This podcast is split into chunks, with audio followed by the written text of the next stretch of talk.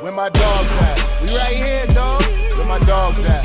Right here, dog. Where my dogs at? We right here. Welcome dog. back. This is the Sunday? Puncher podcast. I got Tom here with me. We got to break down what I, I, I'm. Can you hear that? Someone has the audacity to set their alarm off on their car while I'm trying to talk. I'm trying to do the intro here. Welcome back. What a I really couldn't separate the car alarm from the sound effects in the song. I, I had no idea that wasn't part of the song. We get it, Tom. You don't listen to rap. Um, moving on. Uh, we had a great weekend of fights. I mean, ESPN and PBC, while ESPN did basically just air a replay of two fights we had already seen, those two fights happened to be pretty damn good. So we Huge amount of got action. two really good cards this week.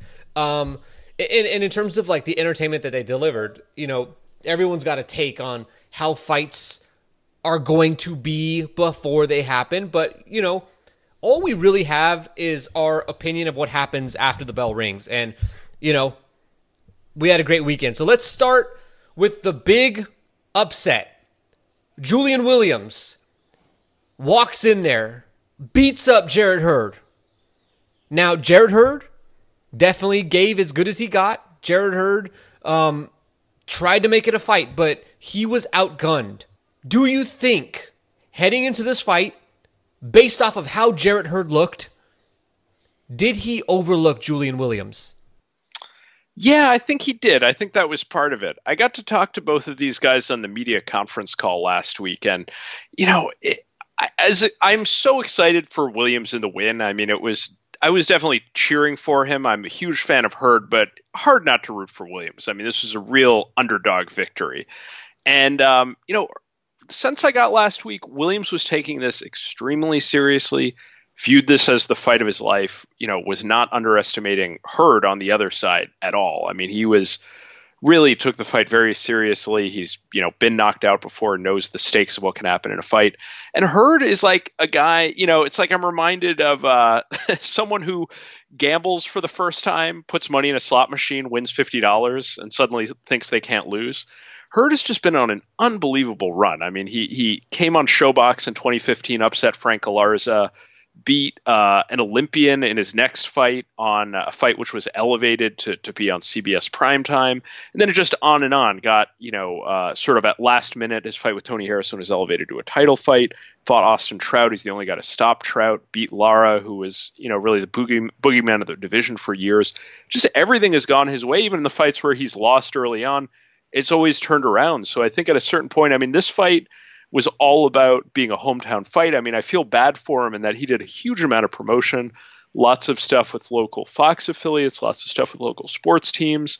Um, you know, sold a good amount of tickets locally. I mean, it wasn't like a, you know, um, uh, Jose Ramirez crowd or anything, but it was a good crowd. And uh, yeah, you know, it was just uh, he, he gambled one too many times. He, it seemed he just assumed things would go his way. And Julian Williams, very technically sound guy, very physically talented guy and he just he had the right pieces to prevent Hurd from having a second half comeback. You know, we've seen Hurd outboxed early, but Williams fought a smart ri- fight for all 12 rounds. Shockingly, knocked him down early. I mean, that's the thing we've never seen Hurd's chin dented. Um, yeah, I, I you know I think that that is it. I mean, he seemed to, to take him for granted and had his mind elsewhere, focusing on the promotion, the big hometown fight. Well, what was your takeaway on that front? I absolutely disagree with you. I do not think Hurd overlooked him whatsoever at all. And I think that's a really you know, I that take is good in theory, okay? And we hear it enough. It this is not just boxing. It's it it happens across all sports and we hear this take a lot. But I really think that for the most part, that always happens when there's a clear A side. The reality is, this fight played out like every other Jarrett Hurd fight. What was different about this fight? That Jarrett Hurd went down? That Jarrett Hurd didn't have his late comeback? Those were the two differences because everything else was what you expect to see when Jarrett Hurd gets in the ring. The guy has no defense. We joke about that. Jarrett Hurd, you know what's really interesting is PBC debuted their podcast. I listened to the first episode. I'll tell you right now, it's not good. This one is better. And I feel like it's that bad that I'm just going to come out and say our podcast is better. Um, and, and I, I have I, I have hopes for it because I like the guy who does it, but not very good. But anyway, Jarrett Hurd had a really good quote. He had a really good quote that is like in hindsight, I'm gonna tell you what he said, but in hindsight, it's like, uh, suspect quote. He was talking about Jermall or Jermell Charlo, and he said that he knew or something along the lines. He was talking about Jermell Charlo losing to Tony Harrison, and he said Jermell Charlo lost because he can only fight one way. He's a one-dimensional fighter. He has one game plan, and he thinks that the the when he's when he's challenged, his adjustment is to try harder at what's already not working. Brilliantly done, succinct summarization of the style of Jermell Charlo. And you know what? I don't even think he's wrong. But you know who that's more true about? It's it's it's more true about him. Because what adjustment did you see? You didn't see a single adjustment from Jarrett Hurd. And do you know why there isn't one to make? Jarrett Hurd I love Jarrett Hurd. It's hard not to like Jarrett Hurd. And you know what? He probably made more fans out of this fight. But when it comes to being an elite top level guy, Jarrett Hurd is not in the same category as even an Erislandy Lara. And I know Jarrett Hurd beat Erislandy Lara, but Jarrett Hurd is pretty one dimensional. And we saw that this fight played out exactly like all the other ones. It just so happened that he finally got in the ring with somebody who had the power to actually hurt him, to make him to to zap away his energy so that he couldn't have that that late onslaught that he usually does, and that was due to body work. I mean, Jason Welborn looked like a stud prior to Jarrett Hurd actually trying in the fight and then ultimately stopping him. But did this look any different from the, the beating that Jarrett Hurd took at the hands of Erislandy Lara or Austin Trout? Jarrett Hurd hasn't looked like a god a good boxer since he fought Oscar Molina. Tony Harrison was carving him up. It looked like a Jarrett Hurd fight. And that's not to say that he overlooked Julian Williams, but rather Julian Williams came in with the right game plan. Julian Williams came in and said, I know what I need to do, and I and I know what I cannot let him do. And he executed it perfectly. Jarrett Hurd didn't lose this fight because he just, you know, overlooked it. It's he, he faced a guy who came in with a better game plan, with the physicality that could match his own. And you know, it's funny. We heard before the fight. You, I'm sure you heard this that even Mike Coppinger is tweeting out like, "Oh, Julian Williams looks bone dry. He's he's he's he's like drained or whatever." No, he came in with the right game plan. He came in at the right weight so that he could take Jarrett Hurd shots and give them and zap away whatever energy he has. So I don't think whatsoever that Jarrett Hurd overlooked Julian Williams. Jarrett Hurd came in, he looked like Jarrett Hurd. Jarrett Hurd is just not good enough to beat Julian Williams if Julian Williams is going to fight like this. Your thoughts? Yeah, I mean, again, I, I, I, say from talking with them, I mean, I do think that was an element of it. We don't need to fixate just on that one point, though. I mean, it was a great performance by by Williams. I mean, Hurd, you know, one of the reasons, again, I say I felt he was overlooking him um, during the during the promotion and during the the media call. I mean, Hurd mentioned numerous times he was looking forward to fighting about Jermell Charlo. Mentioned numerous times how the promotion was going seem less focused on Julian Williams. So, so that's you know, a good pivot for us. Again, it's uh, anyway. So you want to move on to the next? Uh, well, I mean that leads into it, so you can basically pick up. But like you know, now we got to talk about this future where yeah, he did talk a lot, and rightfully so. All have talked a lot of Jarrett Hurd and Jermell Charlo fighting, but neither guy has titles anymore. I mean, a year ago, it looked like this was potentially a pay per view fight down the line.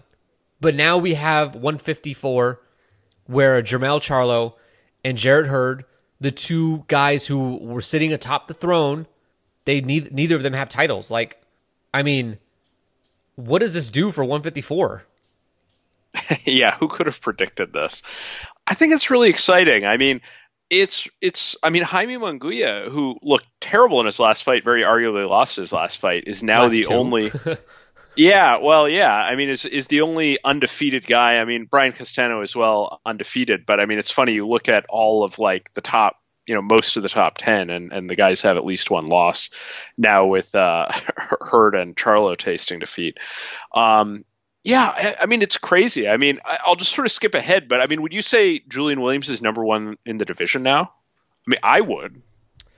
I think you uh, rank him number hmm. one.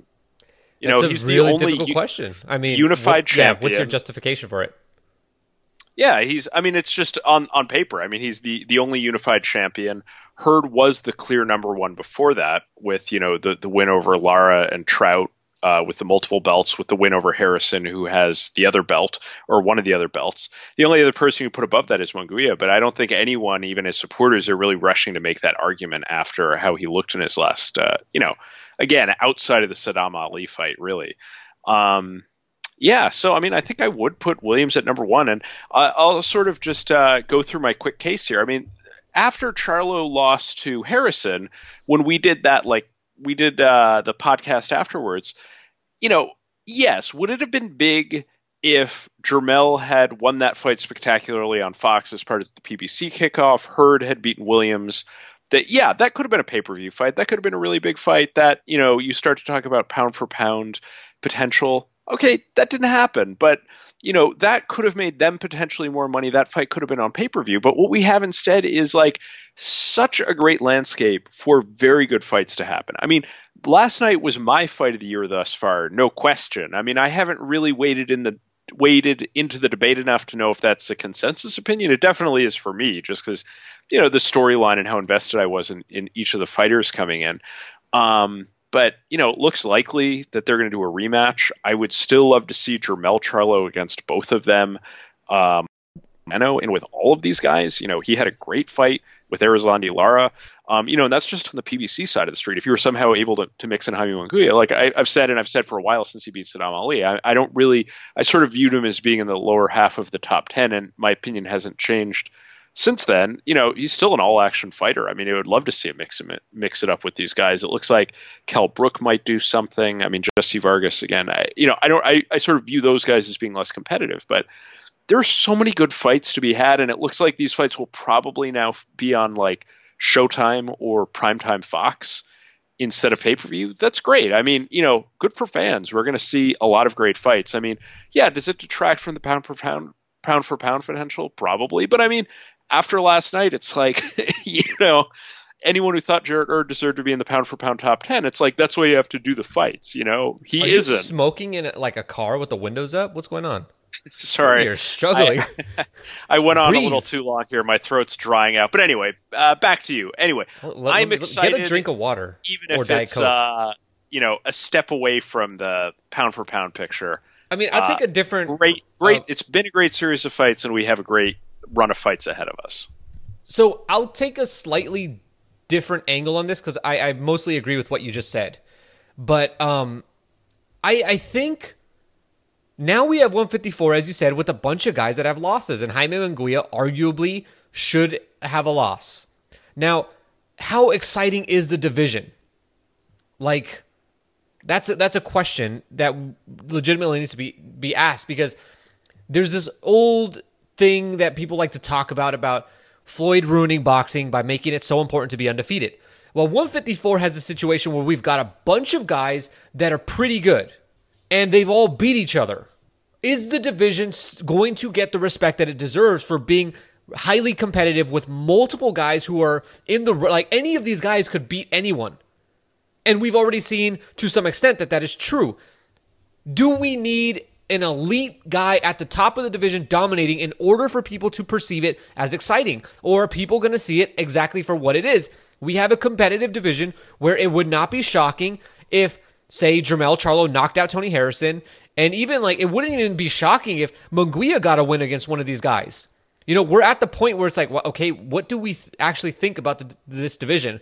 Um, Although I think it's unlikely that Munguia beats anybody. I mean, the, the the guys he's struggled with are really not the same caliber as um, like a Julian Williams or even a Tony Harrison. But you know, styles make fights. So I'm I'm just gonna say that. I mean, I really want to see Hurd versus Munguia, and I know that's not a fight that's realistic, but I just want to see it because it's just there's just a someone is gonna die in that fight. I think. It's just like neither guy is just willing to block. It's like I do not care. Keep hitting me. You you like seriously. That's like Homer Simpson versus Homer Simpson. Um, it- we also forgot that Erickson Lubin is out there. I mean, Lubin is Right, about right. to come into his own. You know, instead of being a 22 year old fighting Jermell Charlo, this guy's about to you know really get in there. And I, I don't know, Castano, I guess, is out there. It, it not we shouldn't leave out that Fundora is also coming. And um, if if that Towering dude, Inferno. exactly like I I'm in, Shell Sorrow is pretty good, although again, not really real. It's just And you Glenn know, Tapia. I, am just going to jump in. It's like, it, look, people want to call us PBCs, PBC shills. Fine. It's just like a lot easier in this case, specifically 154, just to talk about their picture because there's so many realistic fights which can be made, and the other guys you could bring in, you know, it's really not realistic. Those fights are going to happen anyway. Back to you. we also forgot Erislandy Lara. Like 154 is Yeah, yeah. perhaps now the hottest division in boxing, but does it feel that way? Maybe not, because the reality is, as much as people complain about, oh, you the importance of taking losses is ruining boxing. No, you're ruining boxing by actually caring about the losses. This is this is great. I mean, yeah, it's it's cool to have these pay per view events where like you're, you're shaking before the fight because both guys are undefeated and both guys knocked out guys in the first round or whatever. But this is just as good because PBC could have up to eight guys that are like legitimately in title contention. I mean, we didn't mention Erislandy Lara. Um, we, we name drop Erickson Lubin just at the end. Brian Castano, who you mentioned earlier. I mean, they're deep. Sebastian Fedor, they are deep. And we have like any one of those fights is good. Any one of those fights is a good fight that deserves to be a main event on Fox, except for like Fundora versus Castano. I'm not so sure about that one, but there are certainly other ones. Um, but here's a question, okay? With all those options out there, should Jarrett Hurd go for the immediate rematch with Julian Williams? I think he will, and I think that's the best fight for him. Although I don't know, I, it'll be interesting to see what happens. Like PBC, as much as I'd love to see him continue to be in the mix at 154, um, I could see they need guys at 160. So I could see him moving up to 160 to fight Jermall Charlo and sort of blaming the loss on the weight, um, which I don't think that was the cause of the weight, I but I could see that. that happen. I personally would love to, him to stay at 154 and just keep this super roundup. Um, do you have uh, anything to say about this? Because I want to pivot onto something else. I would say this. I don't think they should do the immediate rematch. Um, I don't like immediate rematches, first of all, um, for the sake of a rematch. Like, I don't think that this fight went the way it did because it was a bad scorecard or it was just like, wow, we kind of screwed that one up. I think if you look at the James DeGale versus Caleb Truax, that was legitimately like a fight where it's like, okay, James just underperformed. Caleb Truax is not going to do that twice. And they uh, did the rematch and they were right. James DeGale isn't that bad of a fighter. But then we just have these two ma- uh, rematches with Miguel Berchelt and Francisco Vargas and Isaac Dogboe and Emmanuel Navarrete, and it's like, oh wow, um, uh, yeah, that went exactly the way it went the first time because these guys are who we think they are. And the question is, did the two guys that fought on Saturday night were those guys different from what we normally see from the two fighters? And I don't think so. I don't think so. I think that they're, a rematch goes exactly the same way. I think this is a case where Jarrett Hurd's, uh, Julian Williams is going to have Jarrett Hurd's number. And the, the best option is to move elsewhere and use the fact that Jarrett Hurd has a little bit of a name. I mean, sure, he's he's definitely not Canelo or something. He's not even Golovkin, but he's got a bit of a name. He'll I'm sure he's gonna, they're going to pop a good rating for this on Fox. Um, use that to become Yeah, an the overnight ratings looked very good. Yeah, I mean, I, I don't know. Th- those are all over the place. So I'll, I'll wait till we see the actual numbers. But um, because the way that r- the ratings work doesn't translate exactly into like viewers consistently. Yeah, sorry to derail you, but, But as far as the overnight ratings go, it was a positive number. That's all I was saying. I, I think at this point, Jarrett an, is an attraction fighter. He, well, that's the goal. You know, like almost like the way Adrian Broner is. Like Adrian Broner's not out there trying to be pound for pound number one. Adrian Broner's out there to get. He's out there to cash checks and have sex. And I think that should be Jarrett Hurd's goal. Yeah, I, I, uh, I, I sort of answered the question too literally, but it's like, you know, just from a business standpoint, if Hurd can fight the rematch, there are two belts on the line.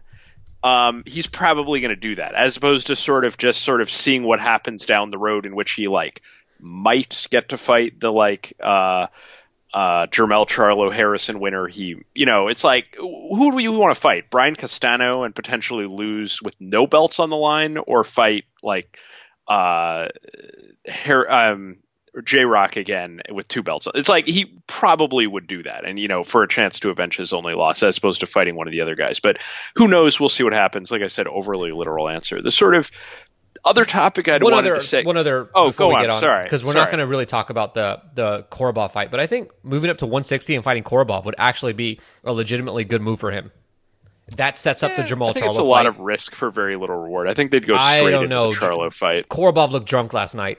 I smelled the vodka. Yeah, he he definitely lost the last three rounds of that fight. I don't think it was a draw. By But- the way, this is all hearsay that he's an alcoholic, but I mean, it's a funny meme. We'll just roll with it. Yeah a- anyway just sort of getting back to that. So yeah talking about 160 154 that's so okay we laid out the the strong case 154 is stacked at least in terms of good fights if not pound for pound potential or like a big pay-per-view a side. But like that's the great thing about it. So many of these guys potentially could move up to 160 and again it's like they won't get a canelo fight. All the you know you got the big time happening on DAZN. Great, that's true. But then there are still a lot of fun fights you could do on PBC over time. But Sling, which is really interesting, is like you say, okay, you've got all these guys, but you don't have a clear like pay per view A side type of guy. What happens if and when Errol Spence moves up? You know, it's like Oh. we already talked about the whole Oh. premise of the weekend is thinking too far ahead. You know, talking about like Jermell Charlo versus Jarrett Hurd as undefeated champions facing each other. But like, what happens if Errol Spence comes If out of this? Errol moves Spence up moves up. 154? That's He's his division. So many B sides. Well, that's the thing. It's like you would think he he could come in being favored against these guys. He, for size reference, like he has almost exactly the same phrase uh, frame size as Julian Williams. They're basically the same size. So if you want to say what happens if Errol Spence fights uh, Jarrett Hurd, basically you saw at least size wise what that looks like on Saturday night. So yeah, I mean that becomes very exciting because you know he's young. He could fight at 154 in his next fight. Like he wouldn't, you know, in a title fight. Like he wouldn't need a fight to like fight at 200 if he wanted. His well, I You're guess- over here I- trying to promote Spence like you're. Oscar De La Hoya. well, anyway, the point is his frame could easily take that. You know, he's been fighting at 152. He fought at 152 as an amateur, so um, that starts to be very interesting. You have all those guys. It's like you have again the appealing A side, and suddenly you have all these B sides. Like that, that looks pretty nice. Talking about like you know the the plan for Spence over the next uh, you know say like two or three years from now, if all these uh, welterweight fights come together as we expect they will. Anyway, um, that was the topic I've been trying to get to. Anything else to say about Hurd, or ready to move on? I mean, let's just be real quick on this. So, like, we've talked a lot about 154. Do you agree? Because I agree. I think that this actually makes the super welterweight division um, a lot stronger than if Jarrett Hurd would have just came in and beat down Julian Williams. I think now we have a fascinating division where guys are going to get the opportunity to be in fights that matter that they may not have been able to because when you have guys at the top, they cast a large shadow over the division where the other fights are important, but everyone kind of pl- downplays them because it's not the top fight. That's really what's happening with Spence and Crawford right now, where people are just kind of like, "Oh, who cares about Porter?" But because he's not Spence or Crawford, and I don't think that's entirely fair.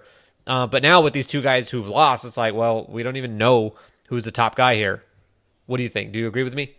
Yeah, I mean, I already kind of laid it out. I mean, that's that's definitely my strong feeling about it. It's like I get totally from a financial standpoint, from a, a sort of like pound for pound standpoint, you you sort of have lost that. From a, from a fan standpoint of just getting to watch good fights, it's like you have so many good fights to be made, so much you can do. And you know, again, it's like when people are saying, "Who cares about Spence fighting anyone other than Crawford at 147?" That's just brainless. I mean, uh, Spence has about 60 million dollars worth of fights to do. I mean, in terms of revenue that can be generated outside of Crawford at 147, like those fights will happen. you know, it's like uh, don't expect him to fight Crawford in his next fight. The only reason people are talking about that is because Arum doesn't have opponents for Spence to face. Like there are a lot of good fights to at 147. And there are a lot of good fights to at 154, even though they've lost again the pound for pound sheet. I'm not saying they're going to be huge, but put any of those fights we talked about at the Barclays Center, and they'll do eight to 12,000 seats, and you know with great I would crowds, do eight to it'll be 10 good 10,000 television. seats at Barclays if I fought you there. Well, just to respond, like we keep saying, is like you know we've talked about it a lot, but about how strong the PBC's business at the Barclays Center is. But it's like if Lara versus Castano, which is probably the weakest drawing matchup out of that group, unless you start to bring in again, like you said, Fundora, who's like, uh, un, you know, not a name at this point. Like, if that can do 8,000, like that's the low mark. It just goes up from there. So these are still, these fights are going to do good business. They're going to do good ratings and they're going to be good TV. So yeah, I'm looking forward to it. But again, I'm, I'm not going to pretend this is really for pound for pound significance anymore, but who cares?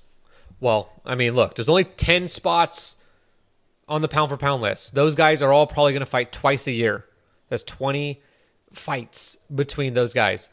Um, did I get that right? Yeah, that's 20 fights. Um, there are over 100 TV dates uh, across in ESPN, ESPN Plus, PB, uh, Fox, Showtime, FS1. Um, not to mention like Sky cards and stuff. So yeah, we kind of need um, more guys out there to fill those dates in fights that matter. So um, I'm quite happy with this one. Anyway, let's talk about Mario Barrios, who stopped Juan Jose Velasco on the undercard. Um, stopped him with a body shot. It was pretty interesting that uh, um, the commentators had no clue what it was because they weren't paying attention to the fight. Although it was still early, so you know I, I don't blame them. They're like, you know, none of the good stuff is happening yet, and or maybe they were just excited to see Jarrett Hurd. I don't know. Uh, but anyway, Regis Prograis took eight rounds to stop Velasco in what was an underwhelming performance. Let's just be real here. Okay, I love Regis Prograis. We played his promo last week. Don't even try to say we're hating here. We love Prograis. Is there reason though, given that Barrios did it in two rounds, to be excited about Mario Barrios as a, another guy to enter the 140 pound scene at the top?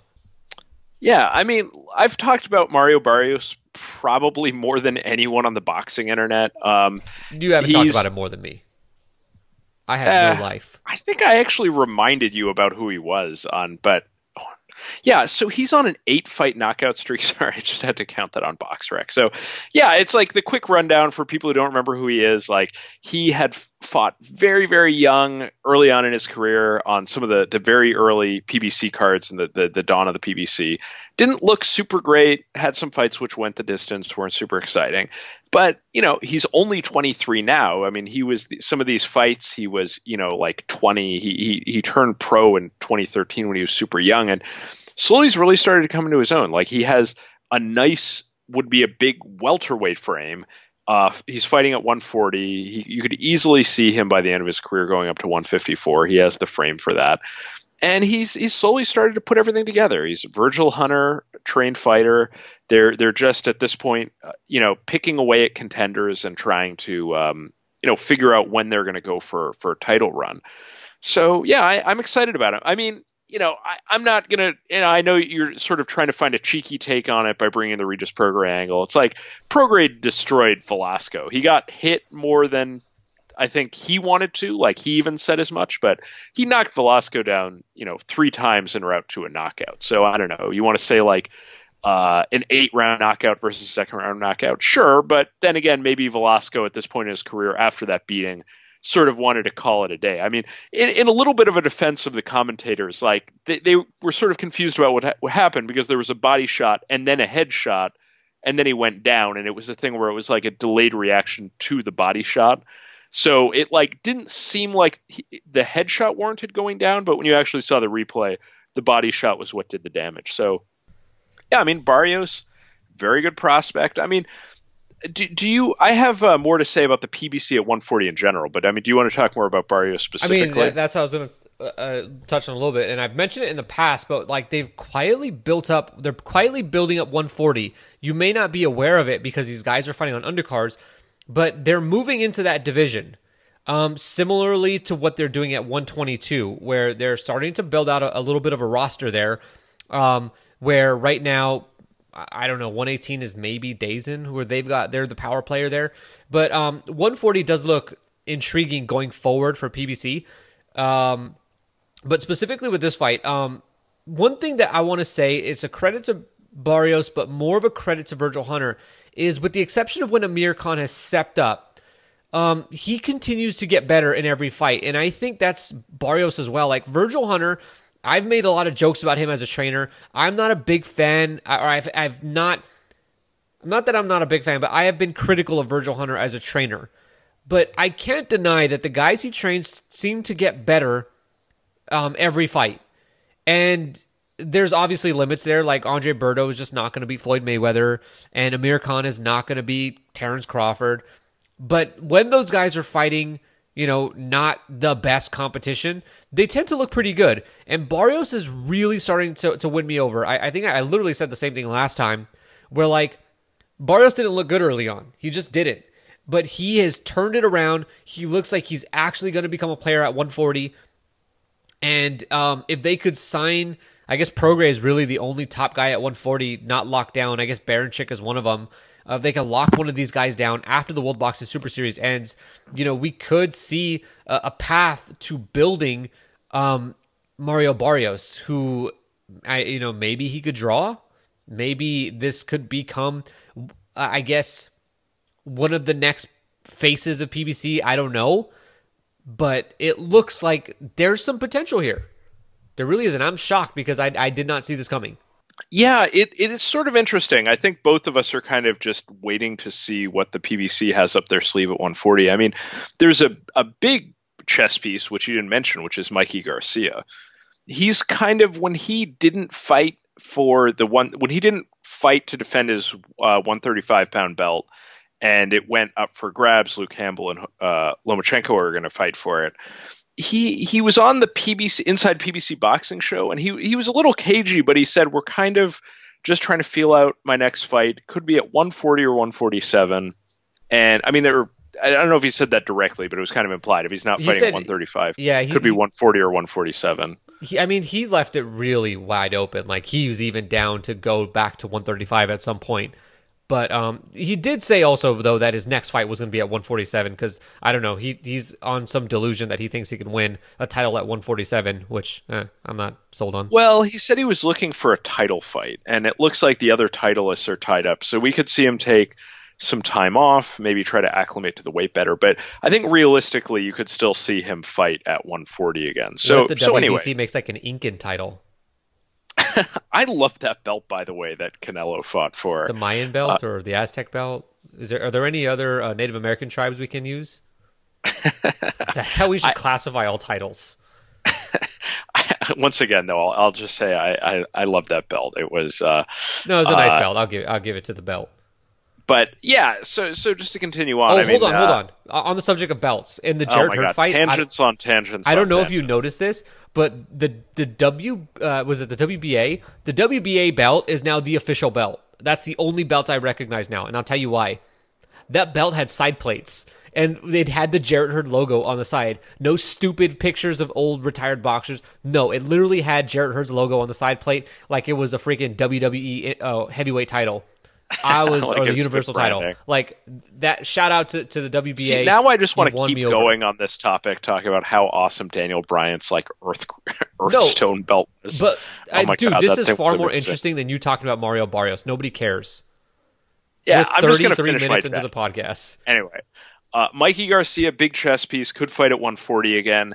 Uh, Regis Prograis, I think a lot of people thought he was just going to end up at top rank. Like he's promoted by Lou DiBella, but like in a co-promote or build up to a Terrence Crawford fight, just because you know he would be like a big unattached name. That's if he ends up winning. I, I always qualify that. Josh Taylor is a very good fighter. He he could definitely end up winning the tournament, or, or Ivan Baranchyk. I think that's less likely, but um, you know he's fighting Taylor next week. A- anyway, so is say the World Boxing Super Series winner, or even say the runner-up if the runner-up ends up looking good, or or even some of the other guys. You know, some of the people after the World Boxing Super Series is The guys done. who look good, like Kiryl Relikh did not- yeah. and Terry So- Flanagan. Again, I'm saying i- if anyone comes out of it looking good, I think we can disqualify both of those names. But anyway, yeah, it's like they're building up some prospects. We'll, we'll get into this later, but there's a, another prospect fighting on the Deontay Wilder undercard next.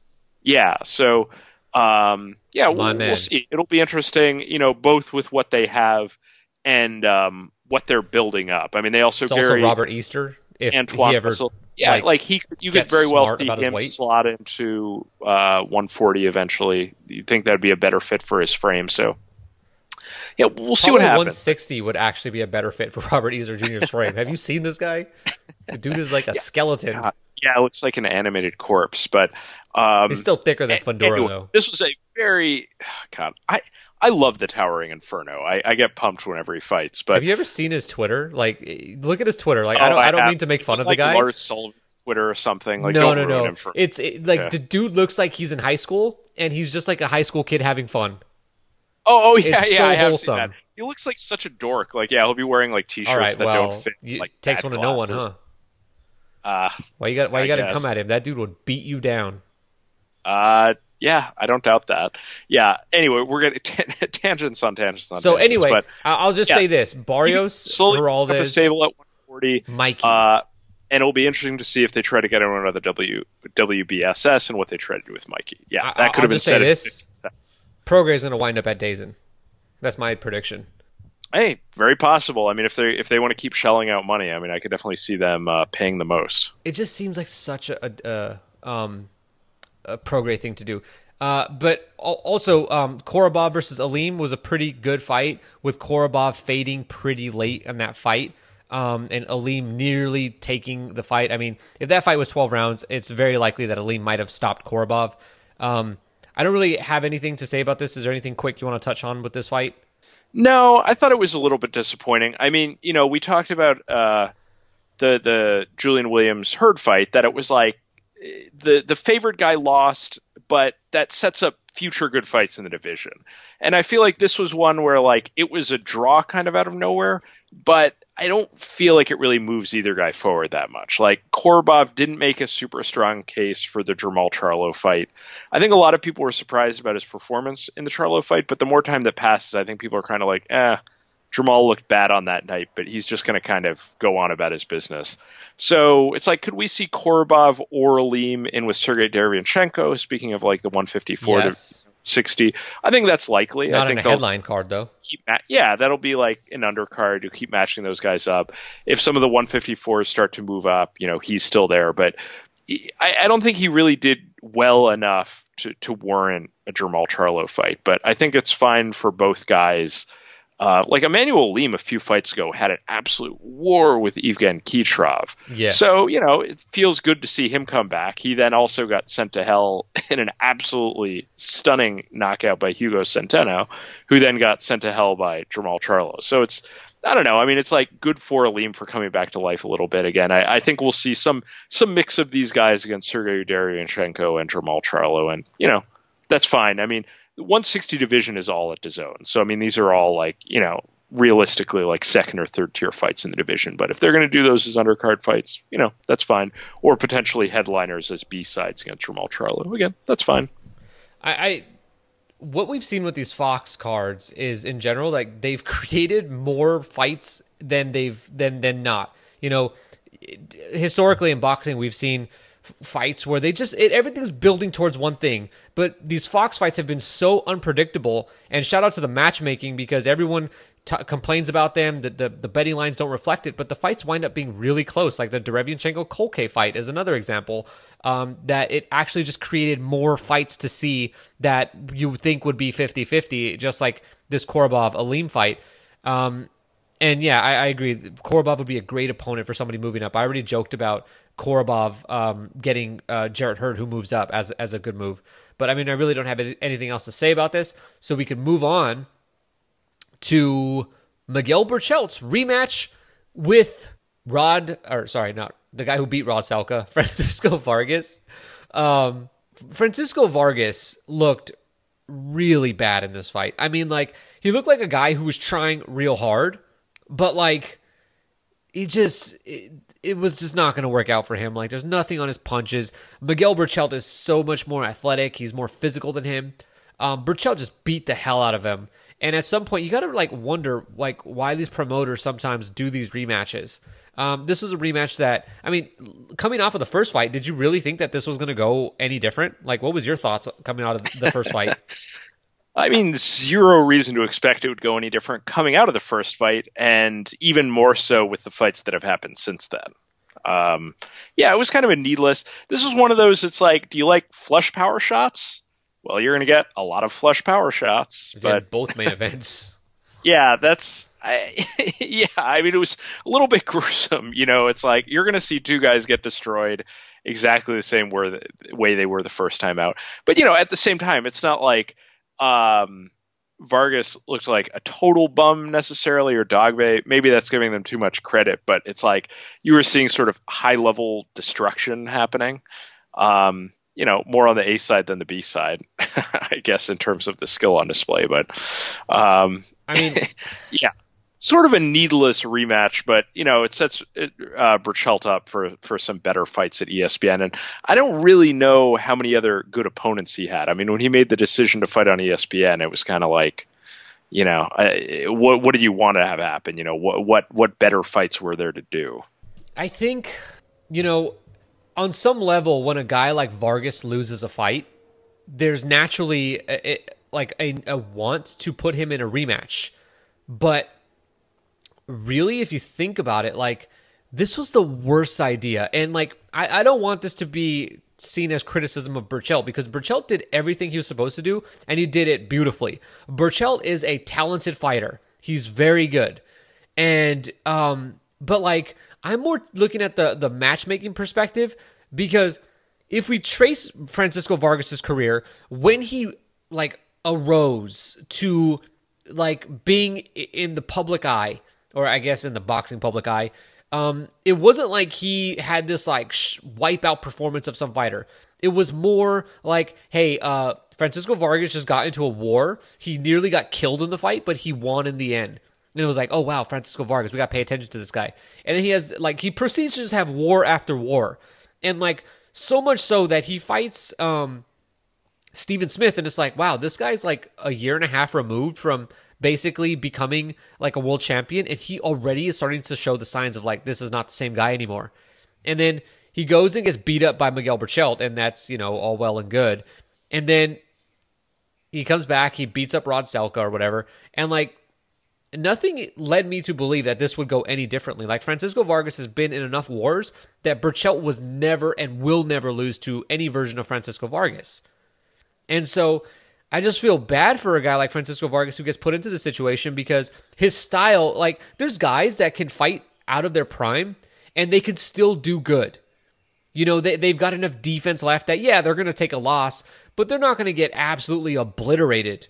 Francisco Vargas has zero defense. I mean, the guy just goes in there and is like, oh, Miguel Berchelt's bringing the heat. Well, I'll just bring the heat back. And it's like, oh, crap these guys are just basically throwing down, but Berchelt is just pulverizing him.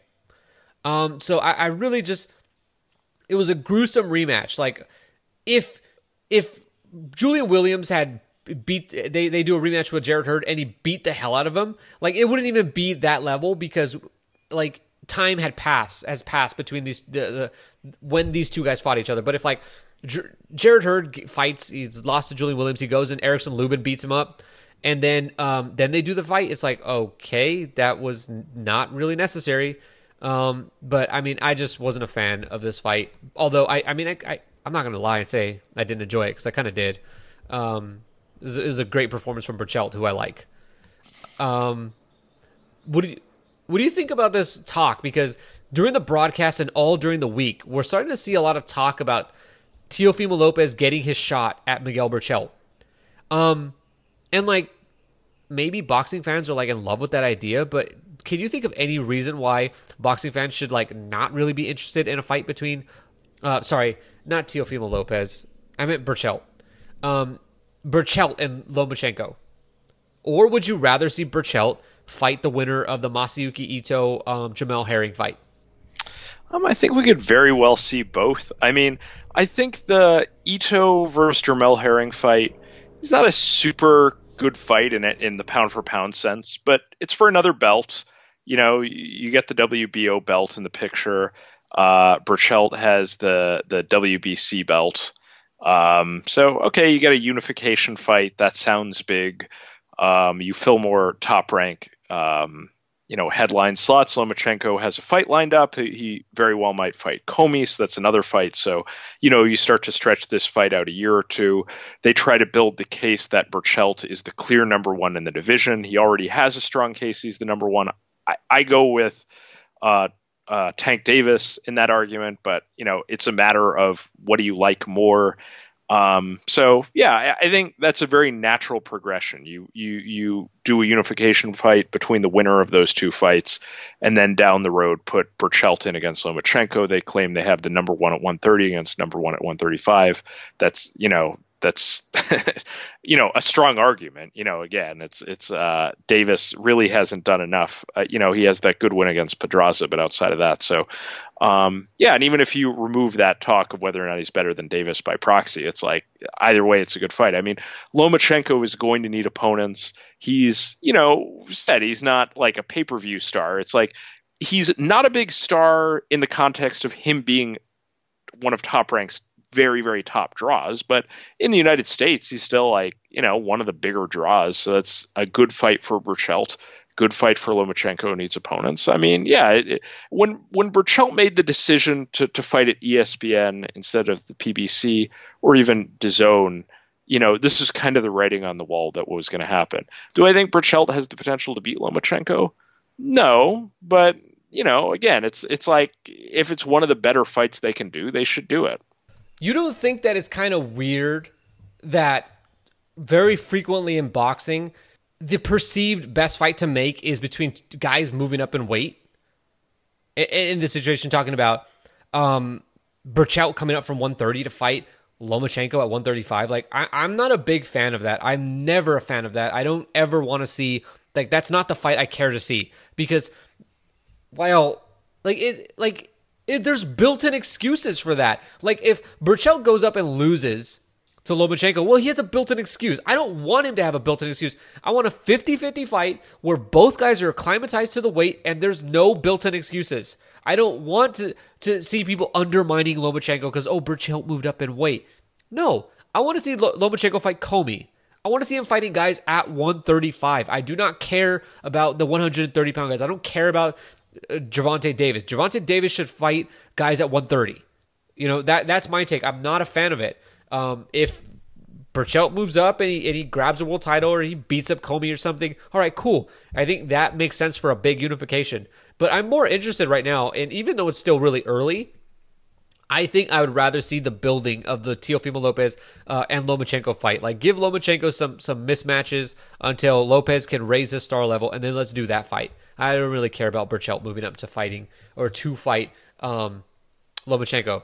And, and I'm not. We're not going to talk about this, but I do, do just want to mention that there are accusations coming from Gervonta Davis, and I'm sure there are others out there that Miguel Berchelt's on PEDs.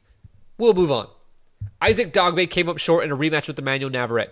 And if you didn't watch these fights, specifically this one, I swear, I'm not sure that this fight was any different from the first fight. They might have showed a replay, and I don't. I would not even know. I wouldn't know.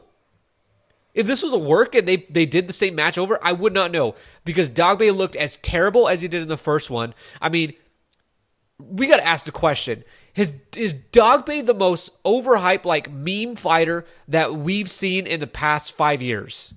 Like he's he, it might be even worse than Julius Indongo. go go blue machine. And, and, I and I like Dogboe. He cut a great promo, but really, if you we, the bell has to ring at some point, and the bell is the bell rang and wasn't pretty. Um. Yeah. I mean, look. Uh, I'm not going to fault Top Rank at all. I enjoyed the Dogboe run. I think the Dogboe run is probably over. you know, 122. run. 122 has never been a money division. It's never. It's I, you know, I'm trying to think of who the historically great champions of 122 are. I mean, it, it, it just usually doesn't happen, you know. So you had Top Rank was trying to say that Jesse Magdaleno was the best guy in the division just because he happened to be someone signed to them who had the WBO belt that they wanted to promote. Well, okay, he wasn't, and Dogboe destroyed him.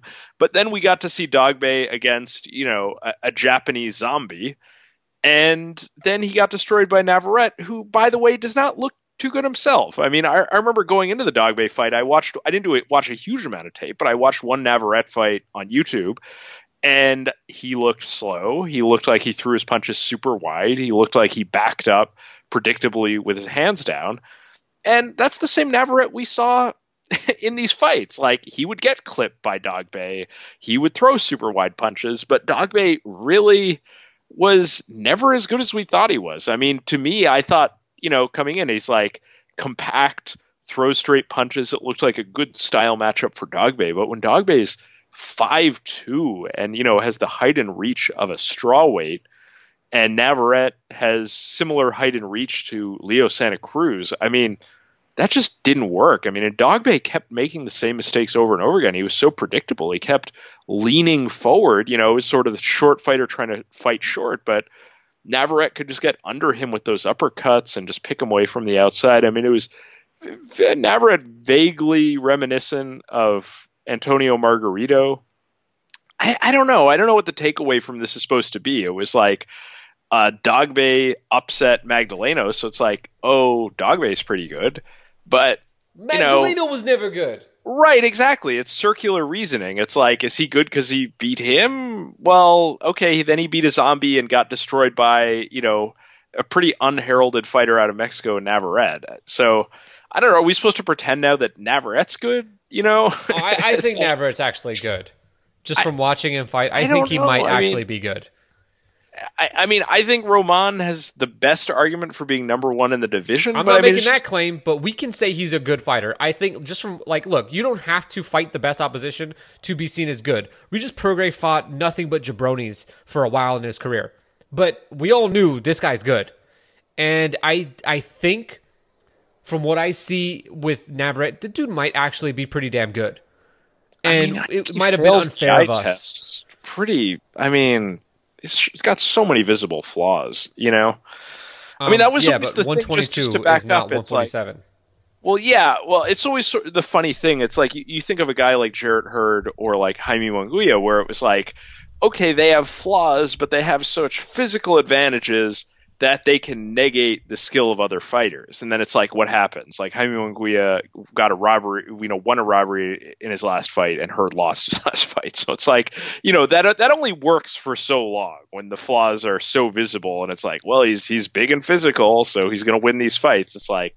that, you know, that doesn't that doesn't work forever. Um, we should move on. No one cares about 122 at this point because Dogboe is probably made a lot of people look stupid by uh, looking so bad both times. Um, but hey, promotion is a beautiful thing. Look, Look I'm not going to fault Top Rank. He he had a, like a good gimmick. No, Top Rank played this you beautifully. And you know now they have a Mex. I'm sure they're just fine having a Mexican fighter, assuming they have options on him that they can you know continue to promote. I'm sure that's just fine for their fan base. Yeah, for sure. I, I think Top Rank wins either way here because yeah, Dogboe's the guy that they signed, but if they have options on Navarrete, then sure, you have another Mexican draw. And if we know one thing in boxing is you can never have enough of those, um, even if they're not as good or not that good like Jaime Munguia. Um, okay, let's get on to the news. The big news of the week was Canelo. His fight with Danny Jacobs drew what they said was a peak of 700,000 streams on DAZN, and worldwide they had 1.2 million people tuning in. Is this a good or a bad sign for DAZN? I think I think on its own, it's it's and like don't I talk would say, too much, Tom. I know you, you've been salivating about this all week. You got to keep this succinct. I actually don't have that much to say about this. All I'd right, say then I'll like talk for an hour. a B Sorry, plus. no, kidding, I already did. A B plus outing. Like you know, DAZN spent a lot of money to get this fight on. I mean, it was a pay per view. It had fewer streams at twenty dollars per month or ten dollars per month than it would have gotten in terms of pay per view buys. I, I, felt this was kind of, you know, it's like you, you can't know exactly, but this felt like something like an 800 800,000 pay per view buy fight. Just, you know, again, with a very unscientific looking at Reddit traffic, looking at social media, looking Dave at Meltzer right here. Google trend data. Yeah, again, very unscientific. I'm not going to, you know, but it felt like about an 800,000 buy fight. Canelo's last few fights have done over a million buys, but those were with bigger B sides. So, you know, okay, it's somewhere below that. DAZN put on subscriptions. They've started to release some numbers for the first time, so we know that they've had huge churn. Um, half the people who signed up for the Canelo fight in the fall on a free trial unsubscribed before ever having to pay anything. The free trial is gone in the U.S., so all of the people in the U.S. territory, at least, um, had to pay some either ten or twenty dollars for the fight, but if it was ten dollars, that was based on you know one year commitment. So even better for them. So yeah, again, I'd say a B plus. Like it, it's sort of a misnomer that I, I, it goes hand in hand with this. DAZN um, the Perform Group financials were their quarter, quarterly financials went up this week on their investor relations page, and there were there were some takes. Someone posted an article on Reddit, and it was a lot of people misunderstood that data. Like you know, there was some talk about their debt, which is you know that that, that gets kind of technical, and I'm not really going to get into that unless you want to get into it. But if um, you could explain it like a five year old what the takeaway was because otherwise I can explain it. But if you can explain it like a five year old, yeah, I can. I can explain it very. The, the, quick takeaway from their financials, which was like, yeah, I would say. Well, hold on, before you do that, I, yeah. what is the popular consensus takeaway that people th- are are running with? But what does it actually mean? Yeah. So okay. So we'll give a slightly longer take. The the, the take on like Twitter and Reddit was people were saying, wow, these are great numbers. And that's really not, I mean, again, I know, okay, great. People want to say we're PBC shills, but uh, really, I, I would say that no reason to say hugely positive, maybe better than bad. But that's the most you can say about it. As far as the ratings, as far as the financials, you really can't draw anything out of it. So again, I'll say very succinctly. The big headline was DAZN debt is reduced and they've increased investment. Okay, well, what does that mean? DAZN is owned by a rich Russian guy. So they don't have outside investors. What really happened, and this is not, I'm not, you know, spinning anything. They, so it's like they aren't in debt. There's a rich Russian guy who uh, basically the company owes money to him. So that's a different way of expressing. So basically, what they did is they now say that he has an ownership stake instead of the company owing him money. So instead of having debt to him, he now owns a larger stake, which could be relevant if they're trying to borrow money in the future, get other investments, potentially take it public in the future, because before they had basically a high debt ratio. But so it's to just like that. It would be like it's if all paperwork. They're just yeah. I'll just uh, uh, they're just describing differently the way that his ownership stake exists. So, Does his ownership stake exist? Let me put in this in English. Owes him money or that? Yeah. So it's basically like if I have a car and I you loaned me the money for it and you took the car back, so technically you now own the car, but it's still mine, and I owe you money, but you don't own any money.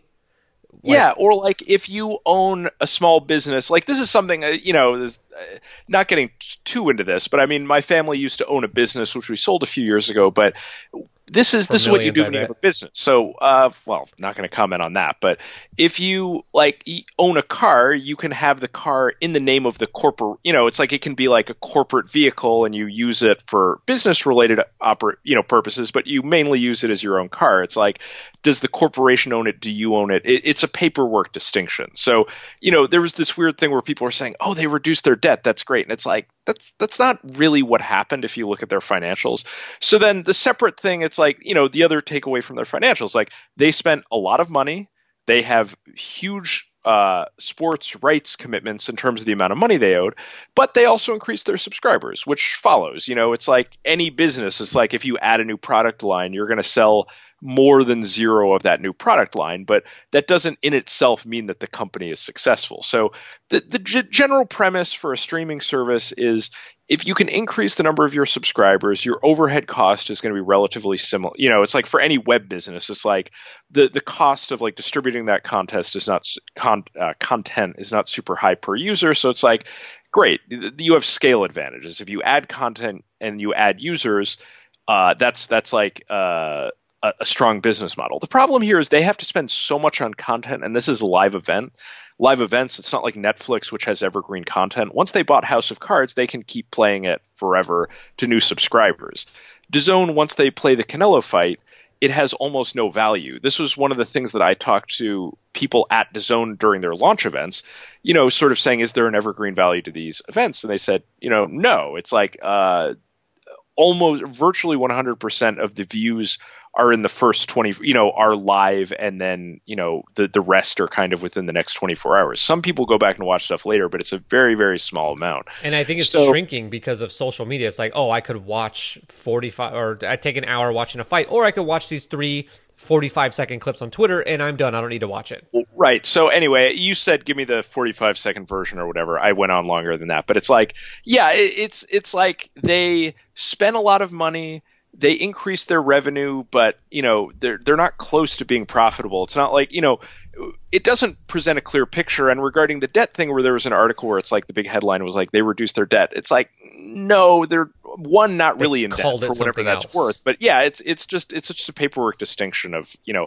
how the owners like ownership stake is is is on paper. This is how you don't pay any taxes, huh? I, no comments on to any of these points. But Anyway, Tom, we have to stop. I- we I have to stop. This is too much. Yeah, we can move on. But that that's the I'll just say takeaway. this: the the, the 700,000 streams is a pretty good number. Yeah, Um, yeah, pretty good for sure. Don't mean but- to be shitting up. But here's Pretty the good. thing: this is why Stephen Espinoza has talked about. Um, he, he did an interview where he talked about like, I think Chris Mannix asked him, "Why don't you lower the price? Like, wouldn't it be more effective? And you guys would sell more Oh, yeah, pay per views if you lower the price?" And Espinoza's like, you know, we've done the research on this, and and we've reached a good point where the price point matches the the buys that we're gonna do for the for this amount will work out. And like if you if you do the math on this, uh, I did the math on Patreon this week, um, which I, I definitely do not remember. But like um, at 19.99 for 700,000, that's like f- about 14 million, um, 14 million in in revenue generated from from people ordering the fight. But like if you translate that, like, well, how many pay per views do you have to sell in order to reach that 14 million number? That's only 200,000 buys. So basically, DAZN paid 30 something million dollars for Canelo to do a 200,000 buy, or not to mention like 15 or whatever it was for Jacobs. Uh, for these guys, you know, almost 50 million dollars to these guys for this fight, and they did a 200,000 pay per view buy. It's it's the equivalent. So like it's not the best idea. I mean, look, the DAZN experiment is a long one, and, and I preach patience with PBC at the beginning. Like we don't know what their long term plans are, so it's it's it's it's best to just shut up, let them waste their money. It's not your money, so you can shut up about that. Um, and let them let's just see if this experiment works. And so far, guess what? It worked out. And with DAZN, Well- the same thing. They have Oh, oh, sorry. I thought you were talking about DAZN. Yeah, sorry. no, what DAZN has about a year before we're going to start to know if this is working or not. Because unlike PBC, where they got deals with Showtime and Showtime was cool with doing deals with them, um, the DAZN is going to know pretty quickly if they're going to become a player in like the NFL, the NBA, the MLB negotiations when those sports rights comes up, come up and uh, but and luckily that that that time is coming quick, so we'll know. Um, but I, I think this is good, but I don't know what DAZN defines as good, so it's really hard to tell. Just from my own thinking, I think they're probably happy. Um, let's talk about Errol Spence. Yeah, one one last thing about this. Yeah, it's like as you said. I mean, you you you said it very succinctly. It's like for this pay per view, it's like what did they do? They took a pay per view which would normally be seventy five dollars, gave it for twenty dollars, and did less buys than it would have done if it had been on pay per view. So yeah, it's like for this month, is that good? No, but if the people subscribe, you know, stay on for a year, then it starts to look good, and we'll have to see. It's like so far their churn has been pretty bad, but you know we'll see what kind of momentum they can keep up. You know, it's like again, it's like there's there really there's no clear takeaway, but it's it's definitely a better than horrible result. Like prior to this, they had really struggled to move the needle at all to get like anyone to sign up. Uh, you know, speaking like over a hundred thousand of like real users and not people on like free Canelo trials. So this is the first time they've really moved the needle at all in the U.S. And it's a question of how they can you know retain this going forward and what amount of people will treat this like a twenty dollar pay per view and just cancel immediately. All right, Spence and Porter, that seems like it's going to happen. But there's a wrench that has been thrown in this week, a, a huge wrench, something that I did not foresee. And that is that it's going to be on regular Fox. I, I did not see this coming that they would not put this on pay per view. Um, and the question is, you know, we just talked about DAZN and blah blah blah on a pay per view. Um, Spence is obviously coming off of a very successful pay per view with Mikey Garcia that far exceeded expectations both at the gate and as well as in the buys. But is this the right move, given what I just said? I think it's an interesting move. I don't think it was, you know, necessarily what they had to do, but I think it's really interesting that they did it this way. You know, say, okay, they did it on pay per view. It does two to th- somewhere in probably the two to three hundred thousand buy range. We've talked about this before. Porter and Spence have kind of overlapping um, fan bases, and also on paper, it's really hard to see a way that Porter wins. So great, you know, that's not great for a pay per view. You want you want a fight where you have uh, opposing fan bases arguing that their guys are going to win. That's what really drives big pay per views. And you know, it's not like Spence is a sufficiently big name that uh, you know he can carry carry it to a huge number just on his own, even even if they don't view it as being competitive. Great. So that's that's sort of yeah, but still, if you do two to three hundred thousand buys, that's still a lot of money. Or you do it on Fox, you do a huge number, potentially expand the audience. For, you know, if you go above and beyond what they've done, you're bringing new eyeballs to boxing that could potentially raise the viewership on all of their shows. Um, yeah, I, I think it's super intriguing. I mean, something also, it was um, the, the the date thrown around was August third. Um, Derrick James's trainer said that's the wrong date, so it starts to get really interesting if they push it further into the fall, because then you start to see uh, potentially marketing alongside uh, Fox uh, NFL, which and which WWE. could be yeah, I mean that could MLB really playoffs. drive the number up if they decided to do that. So that would be really interesting if they decided to do it in September or later. But you know, we'll see. I mean, as fans of both of the guys, I'd prefer to do the fight earlier because the sooner they fight, the sooner they'll be back in the ring. So for that reason, I'd prefer to see it in August. But yeah, we'll see what happens. I mean, I'm super intrigued by it. Love that it's the Barclays Center because I'm for sure going to be there ringside. Can't wait. Um, yeah, I don't really have too much more to add. I just think that this, I, I think doing this on regular Fox is going to pop a huge rating, given that if it's during the NFL season, there's so much um, marketing that they could do for it. And um, I think it would be good, not just for PBC, but for Fox to start advert or selling advertising spots for PBC and have, uh, I guess, um, a better track record of ratings and what they could potentially do to get um, the better ads and charge more for advertising. Um, we're not going to go into that, so we'll just move on to um, Yeah, I'm actually I want to respond one little bit with that. So it's like the the sort of you know the the, P, the PBC haters shorthand on Twitter. You know, it's like what was the what was the shit take on this fight? Oh, they're they're not doing it on pay per view because Spence isn't a pay per view star. It's like okay, well I'm just snoring. That's that's a pretty boring shit take. The the sort of if you want to have a negative take though, something people aren't really talking about. So no one knows the exact details of the way the PBC's um, deal with Fox is structured, but it's very likely there are sort of minimum ratings numbers that they need to hit. So if they're coming in below where they're supposed to be, it's possible they're doing this fight on Fox to try to get that, you know, sort of raise the bar, get the average viewership number up. It's possible, but it seems like more likely they're doing this for positive reasons and trying to in terms of just trying to you know it's like a rising tide raises all ships you know get more Well- eyeballs in the sport raise viewership on all their shows. And you know the other related thing which i think we're going to get to um, Pacquiao Thurman was just announced for pay per view. So you start to get into a little bit of a pay per view fatigue situation. There have been a lot of pay per views this year. This is a good way of building goodwill of saying, okay, we could have done this on pay per view, but this is a freebie for the fans. And I think I think that's a good move. I mean, I'm happy about it. I'm happy to not have to spend that money on pay per view. Doesn't matter because I'm going to be there live, but you know, anyway. I mean, I I disagree with that, and I don't even like that's a stupid take. If you have it, then you're dumb. Okay, because here's the reality: Fox is probably thrilled with this deal. And if you don't think so, go look at the UFC deal they had. They had zero cut of the pay per view. They got they UFC was getting similar numbers to, to what PBC is getting, and they paid three times as much. Uh, this is simple ep- economics. Fox must be thrilled that hey, we're not even paying that much for this content. We're only paying sixty million a year, and they're delivering what we were paying. You know, what was it, three hundred million or something for uh, for for UFC? I'm pretty sure Fox is really happy with this. Plus, they got that nice check from the the pay per view uh, between Spence and, and Garcia, and I'm sure they're thrilled. And this will pop a big rating. And look, Fox is all in on live sports. Like, have you noticed that American Idol is on ABC right now? Yeah, it's because Fox is saying we need to go live. It's all sports now on Fox. Live events. You're going to see Grease the musical, and you're going to see WWE live and boxing live and whatever else. They got freaking bowling and all these other things. They care about live stuff, and and that's just where Fox is going um, in terms of what they see is necessary for their future. Um, let's talk about Manny Pacquiao and Keith Thurman. It was spoiled by Mike Coppinger, and hopefully they don't pull his credential and make him cry like the UFC did to Ariel Helwani. Um, I'm just kidding. It's clear Fox probably told him to tweet this because um, it's smart, pops a rating, get people interested. Um, Manny Pacquiao and Keith Thurman uh, is official, although we've basically known that this is going to happen. Everybody knew except Dan Rafael, apparently. Um, this is going to be a, a Fox pay per view.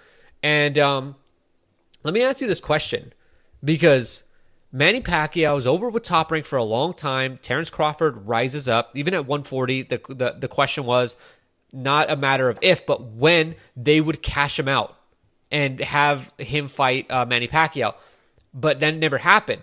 So he leaves Top Rank, and now he's going to fight Keith Thurman. Like, what does this tell you about Manny Pacquiao, and maybe why he left Top Rank, or maybe there's nothing to read here? Um, I mean, God, that's an interesting take. I mean, it was definitely the right give move. You take, bro. You're, you're the well, supposed to give me the take. Uh, well, it's an interesting take to even inv- inv- of you know invoke top rank to not talk about like who do you favor. You know, there are lots of ways you can look at the fight, but anyway, um, look, Pacquiao made the right move. There's no question. I mean, this is why a lot of people were scratching their heads when Terrence Crawford decided to stay with Top Rank. All the big names in the, these divisions, 147 specifically, but uh, some, you know, uh, 154 as well. If anyone ever wanted to go up, uh, the names are at PBC. You know, um, Pacquiao got $10 million to go to Australia to fight Jeff Horn, which is, you know, a pretty big number. But then he got like $300,000 uh, to fight Lucas Matthysse on ESPN Plus. Uh, meanwhile, he's making, you know, uh, 12 plus million for the Broner fight, depending on how the, the pay per view came in after uh, pay per view numbers came in. Um, he's going to make, you know, probably more than that, almost certainly against uh, Thurman. So, yeah, I mean it's good. I mean, you know, he he's got a fight down the line with Mikey Garcia potentially if they can get that back together with with you know Spence potentially. So these eight figure paydays are going to keep coming in. Whereas you know he really didn't have options at top rank. You know, Bob Arum kept you know trying to humiliate Pacquiao in the in uh, the press, trying to get him to take a Crawford fight, which would not have paid him as much money as any of those options. Um, yeah, it was a good move. Um, he's really extending his career um, yeah, I'm looking forward to these fights. Um, I like. I really got to give Manny Pacquiao credit here. Um, I've been called a Manny Pacquiao hater for so long when really that's not the case. I, I like Manny Pacquiao, and I got to give him some respect here because it leads me to believe that Manny genuinely might have wanted to fight Terrence Crawford, but other people you know, people who say that they know stuff on Twitter about him. Maybe those guys were the ones that didn't want him to fight Crawford. And look, that's the right move because Crawford, uh, rightfully so, would destroy Manny Pacquiao. Like that's not a close fight. Um, but um, I mean, Pacquiao's out here actually trying to make these big fights. I mean, it's perfect. I think um, this fight and like he's actually trying to secure his legacy and make sure that nobody forgets about him. You know that he doesn't get relegated to being like the other guy uh, in Floyd's generation who Floyd beat and wasn't as good as Floyd, but also was a big draw, like the way Miguel Cotto is going to be remembered. Um, Manny Pacquiao is trying to to you know here's where it's appropriate. Manny Pacquiao is daring to be great. He's what a 55 year old man who's going to fight Keith Thurman, who's kind of in his prime, but also kind of like uh, his body's just brittle and breaking apart. Um, I, I, really like the fight. It, there's a lot of intrigue here. Um, I mean, do you think that it's right in thinking that Keith Thurman has a real shot at losing? Oh, totally. We don't we don't know the sh- state of his body. I mean, this could be a Sergio Martinez situation. Like he could ah, he could be over it. Heartbreaking. I mean, it's sad to say that, but yeah, I mean, he, and not because I want him to win, but actually to just any fighter for that to happen to them.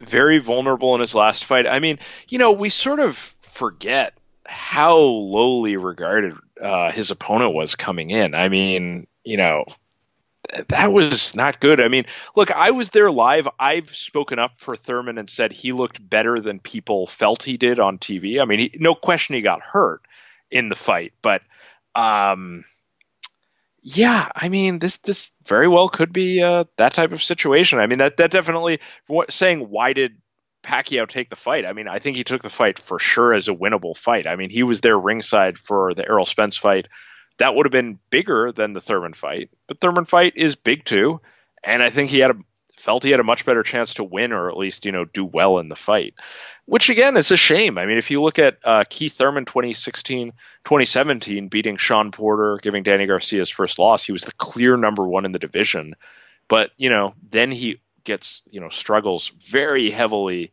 with Josesito Lopez, who, you know, again, it's like Josesito Lopez, great. He's resurgent. That's a good story. He's working with Robert Garcia, but, um, you know, did not look good against Andre Berto a number of years ago. Did not look good against Marcos Maidana a number of years ago. I mean, uh, you know, uh, anyway, uh, again, I, I, I, just, it's upsetting to even talk about it that Thurman could have fallen off because, I mean, he was supposed to be, you know, the great foil for uh, Errol Spence, not Terrence Crawford. You know, it looked like he was going to be that guy, but we really won't know. And I mean, that's one of the things that makes this so intriguing. I mean, every poll that I've seen go up, I've seen a lot of people do this on Twitter and even just anecdotally, but I mean, there are huge amount of casual fans who are favoring Pacquiao.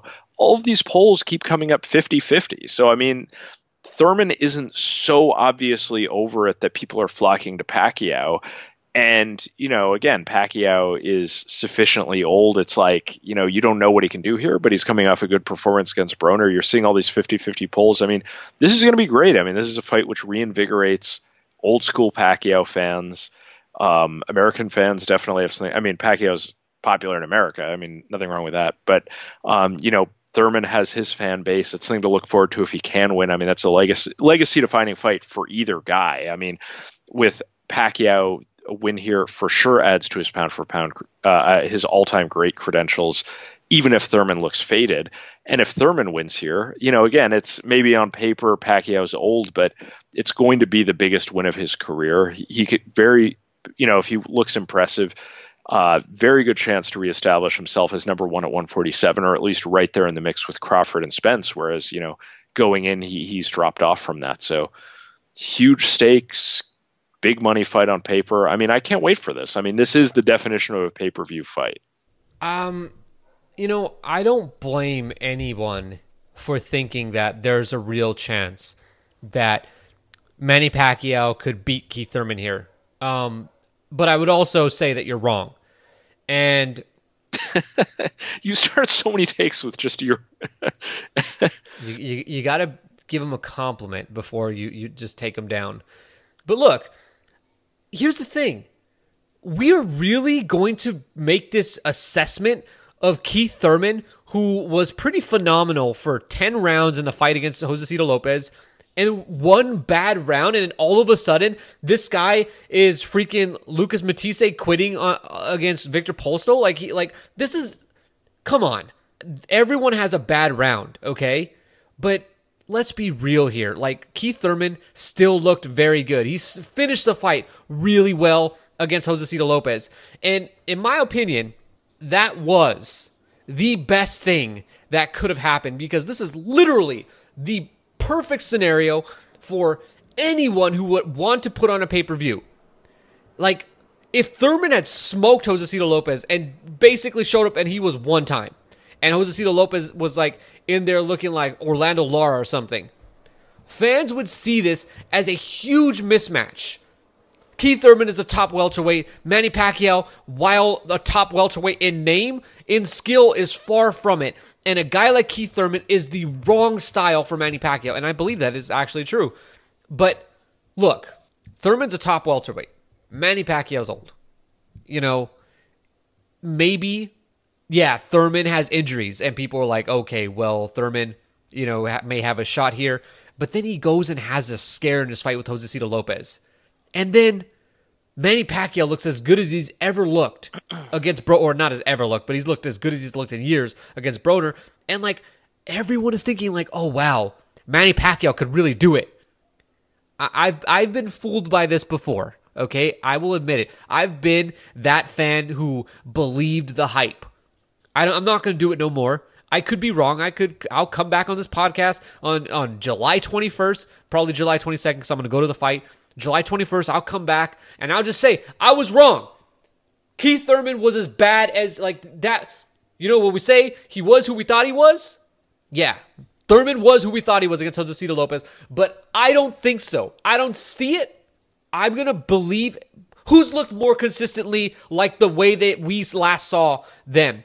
Keith Thurman or Manny Pacquiao. Manny Pacquiao has not looked as consistently good as he was against Adrian Broner as Keith Thurman has looked against Josesito Lopez. That's not the case. So I'm going to bet on what's happened more frequently, more often. That's Keith Thurman being one of the best welterweights in the world. And that's why, it, but good for them because they've got the storyline. This is going to be the discussion. Manny Pacquiao still has it. And I posted the the tweet for the announcement. So I got all the replies in my inbox because I stupidly didn't turn off disable inbox replies. And I saw all the people like, wow, Manny Pacquiao's got this, or Manny Pacquiao is still going to do this. You know, Manny Pacquiao looked extraordinary in his last fight. He's going to do this. Keith Thurman was terrible against Jose Lopez, blah, blah, blah.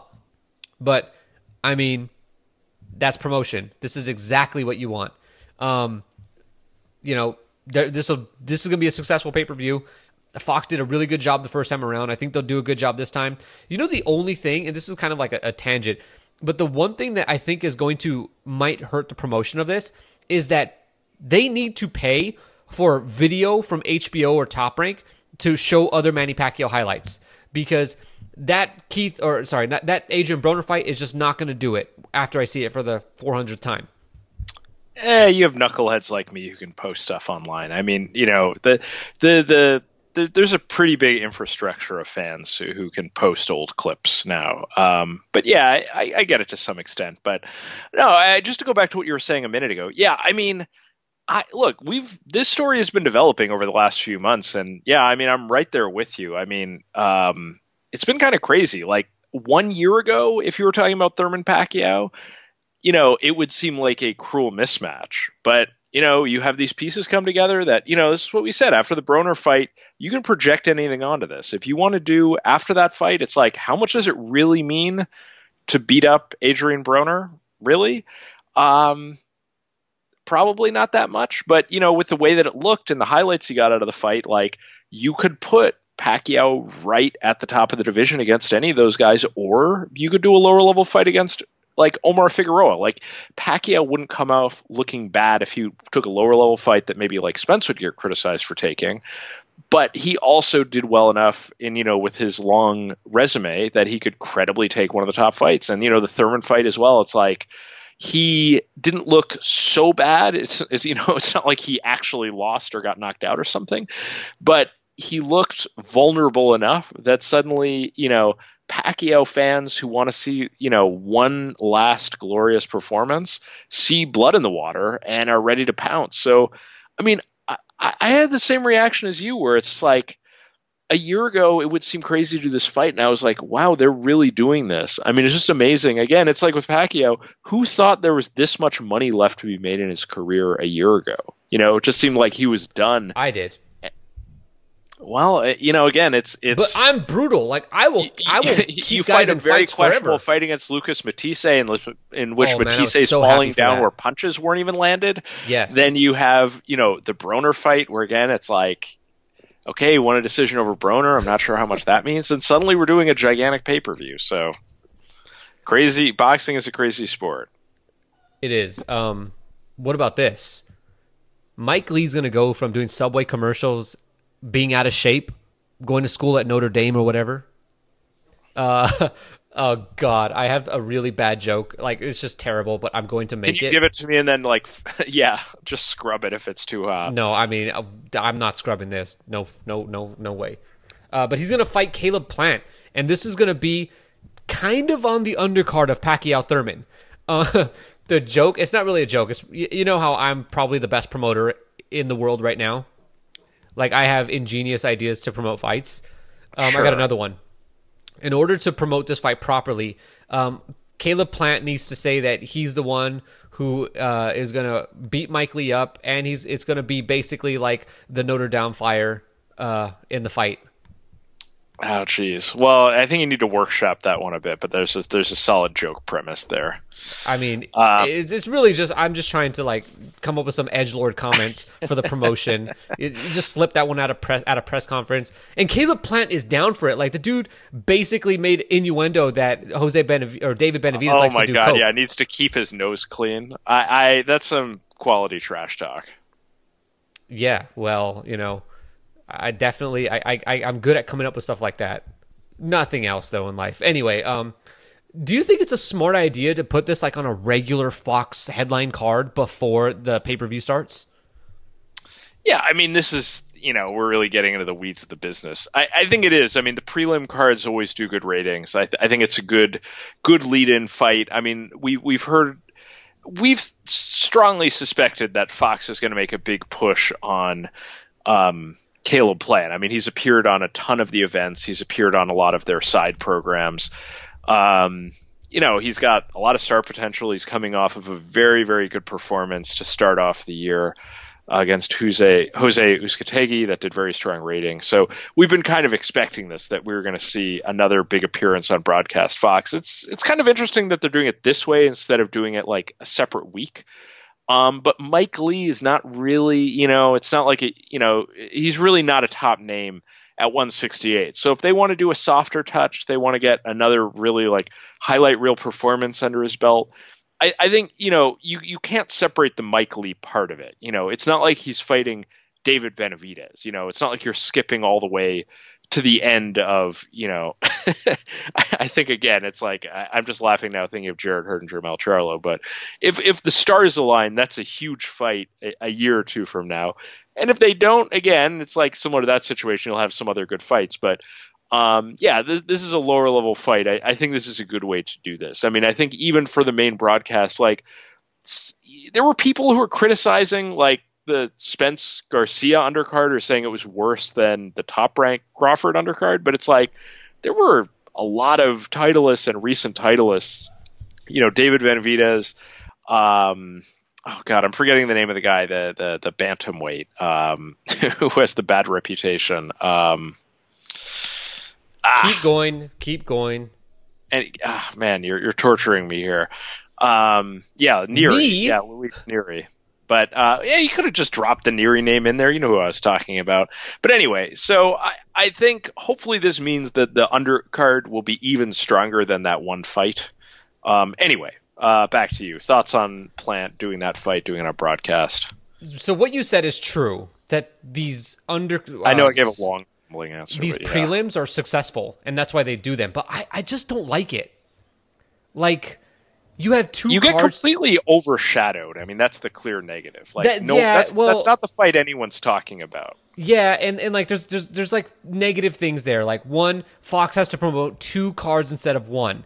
Um, I, I think like that kind of splits the promotion, and these guys don't get the attention that they m- might ordinarily would. And it's like, is that good? Um, but like Fox was very successful doing this with the UFC and I think they see it as pretty beneficial, and and clearly they um, see that doing this is going to work. And I mean, they did it before Mayweather McGregor, uh, they did it before Spence um, and Garcia, and they're going to do it again. And this is actually going to be the best fight that they've done so far on one of these prelims. You know, and look, I might be just like an old crusty boxing fan who's just not receptive to new ideas. And look, if you don't think you're one of those boxing fans, chances are either A, you started watching boxing like in April, or um, you're lying to yourself because as boxing fans, we tend to reject new stuff. Um, we saw we saw it with PBC. We've seen it with any new camera innovations or or innovations to the bug, or even you know new networks getting into the into the mix. It's just boxing fans are like all like the the things like oh it shouldn't do replay and stuff like that. Blah blah blah. Anyway, um, you know, it could be that I'm doing that. And look, I, I, I would admit that maybe that's probably the case, and I just want to see it the way I, it's always been. But like, look, I'm open to seeing how this works out, and maybe this is a great thing for boxing. Maybe this could just be a new thing. It's like, yeah, you stack the undercards with showcases, but you could actually have before the fight give people a free good fight so that they can say, hmm, I like that guy. That Caleb Plant guy is very good. I want to tune into this, you know, and not just two guys who don't have world titles or, you know, like Juan Heraldez versus Argenis Mendez. You know, I think Heraldez fought um, um, Juan, uh, Jose Borrego last year uh, under the uh, in the Mayweather McGregor, and then oh no, actually the right, main event did, was yeah. Dulorme and Ugas, and it's like yeah, that's yep. a good fight, but Caleb Plant versus Mike Lee is actually better than that. So well, Caleb Plant has more star potential and is a bigger name, but it's Mike Lee. I, I get that, but you're thinking from the perspective of a hardcore boxing fan. So take that I, I think the boxing you're a little press just tears that good. fight apart. I, I think that's sort of a double edged. I think you know. I think it'll.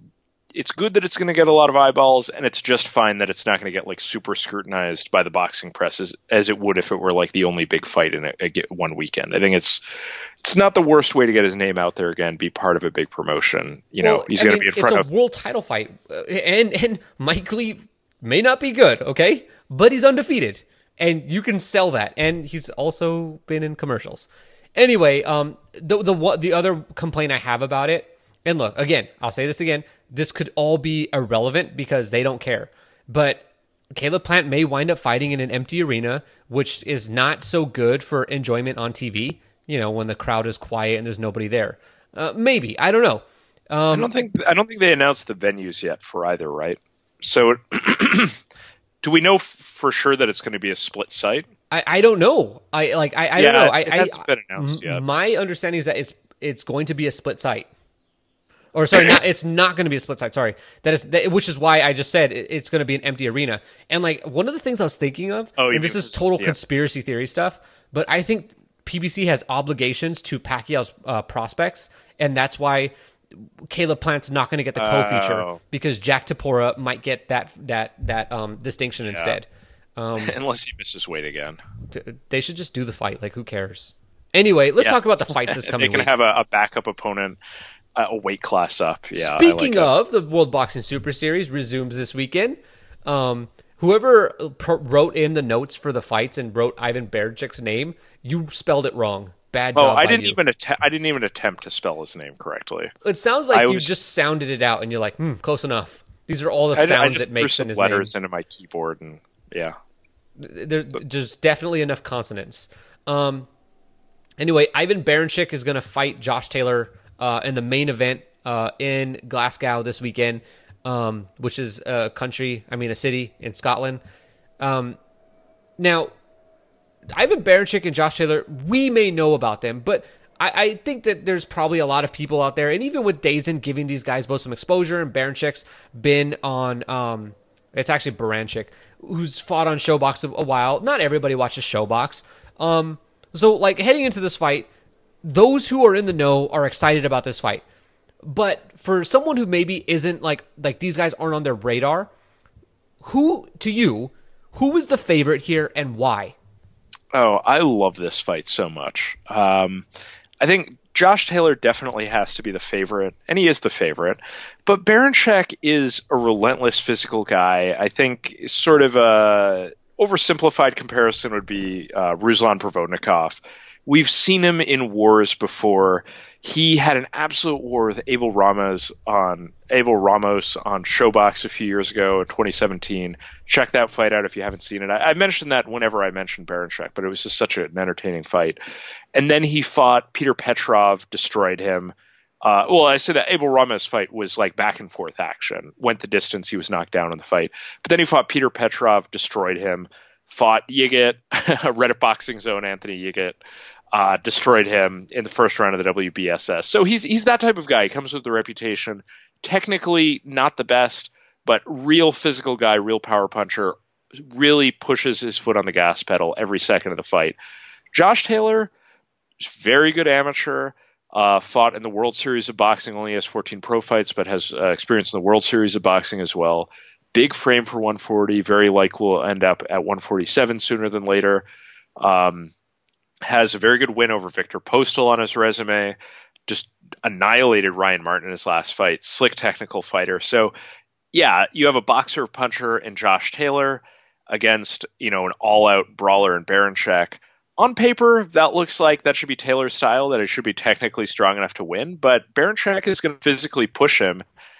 Should be an entertaining fight no matter what happens. I can't wait. Um, I'll have a slightly different check or take on this. The favorite here is Josh Taylor, and the reason why is because Ivan Baranchyk. I just changed the way um I said his name. Baranchyk is completely overrated, and you compared him to Ruslan Provodnikov, and that's not like a compliment. It's like, yeah, the guy's kind of not skilled. He's like all aggression. Um, you said he blew out Petrov. The lie detector determined that that was a lie. That did not happen. Um, definitely Baranchyk won that fight, but Petrov was moving up in weight. I think coming up, uh, coming in on short notice, and he gave Well, Baranchyk he's some still- hell. eh, yeah. Baranchyk gets hit in every fight he's in, but I think I would still call it a blowout. I mean, he knocked him down in one, two, six, and got the knockout in the eighth. I mean, that was. Uh, uh, sorry, Petrov was uh, a replacement opponent as well. That was, that was a separate. Um, I, I, I can't remember off the top of my head who the original opponent was, but Anthony uh, Yigit. was he? Yes, sir. Oh wow, I totally forgot that. But yeah, Petrov was a replacement opponent too, so uh, give him a little bit of uh, yeah. But anyway, back to you. Look, when a guy jumps up in weight to fight you, um, yeah, you got to blow him out. And then Yigit also tagged Baranchyk a lot. Like, he, I think Baranchyk is tailor made for a guy like Josh Taylor who has skill, who has um, length, who who knows how to use it. I, I think Taylor's going to carve him up. Um, if if he doesn't, well then it'll be a, another example of a British fighter who looks good, who's unable to deal with pressure, which we've seen quite a lot. So, but on paper, Josh Taylor, perhaps, I don't know about the most talented guy in the World Boxing Super Series at 140 because, um, because Prograis is ridiculous. But in terms of like technical skill, like the the one who's most maybe has the lowest floor in the sport, it's probably Taylor. He seems to do a lot of things right. Um, he could also very well be Luke Campbell 2.0. That would not be shocking. But I, I don't think Baranchyk's going to be the, the guy to figure that out for us. I think Taylor, who himself has struggled in the past, let's not let's not you know even act like Josh Taylor's like this amazing fighter that's proven a, a ton already.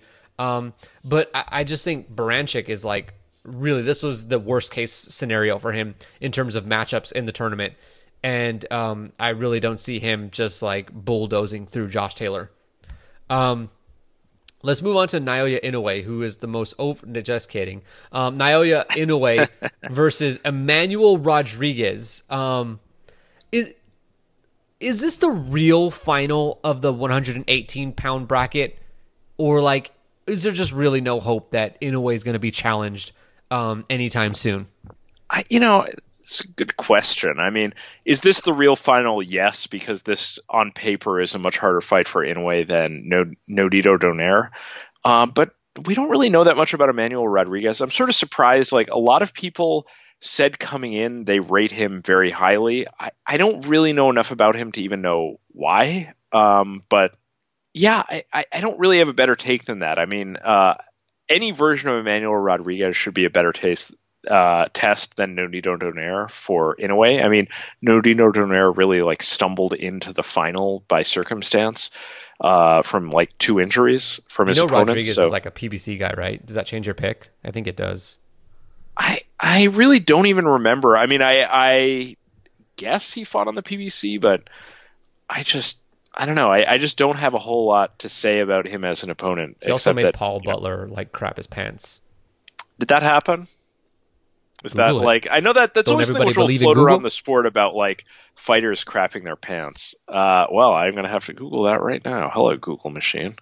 Anyway, do you have do you have more to say about it? I really just don't have much to say about it. I mean, in a way, it's very good, but sort of frustrating that he hasn't, like in a pound for pound sense, had good opponents to face. Although he, you know, he keeps racking up belts. I'll at the just lower say divisions. that someone He's made a good, stupid but- take in in uh in, in Discord today that Inoue's got like this amazing resume, and I am like. I have been like seriously, okay. I don't want to be like some like pretentious hipster, but like I caught wind of Inoue in like a second or third fight, and I've watched every single one of his fights. I, like I've been on Inoue's train since then. Like because Kazuto Ioka, it wasn't him, so I was looking for the next one, and luckily Inoue popped up. And so I've been on his train, and I love Inoue. You know, I would put him in the list of guys that I actually would say, okay, I'm a fan of that guy. But just a ridiculous take that his resume is anything like extraordinary because it's not. You know, I, I I can make that take because, or I can I can I can talk people into um them believing that he actually has a good resume, but really he doesn't. It's not that great. Um, Emmanuel Rodriguez is a um, is a really nice fight though. Um, but like if you yeah look it up, like Butler had like a log in there. horrifying.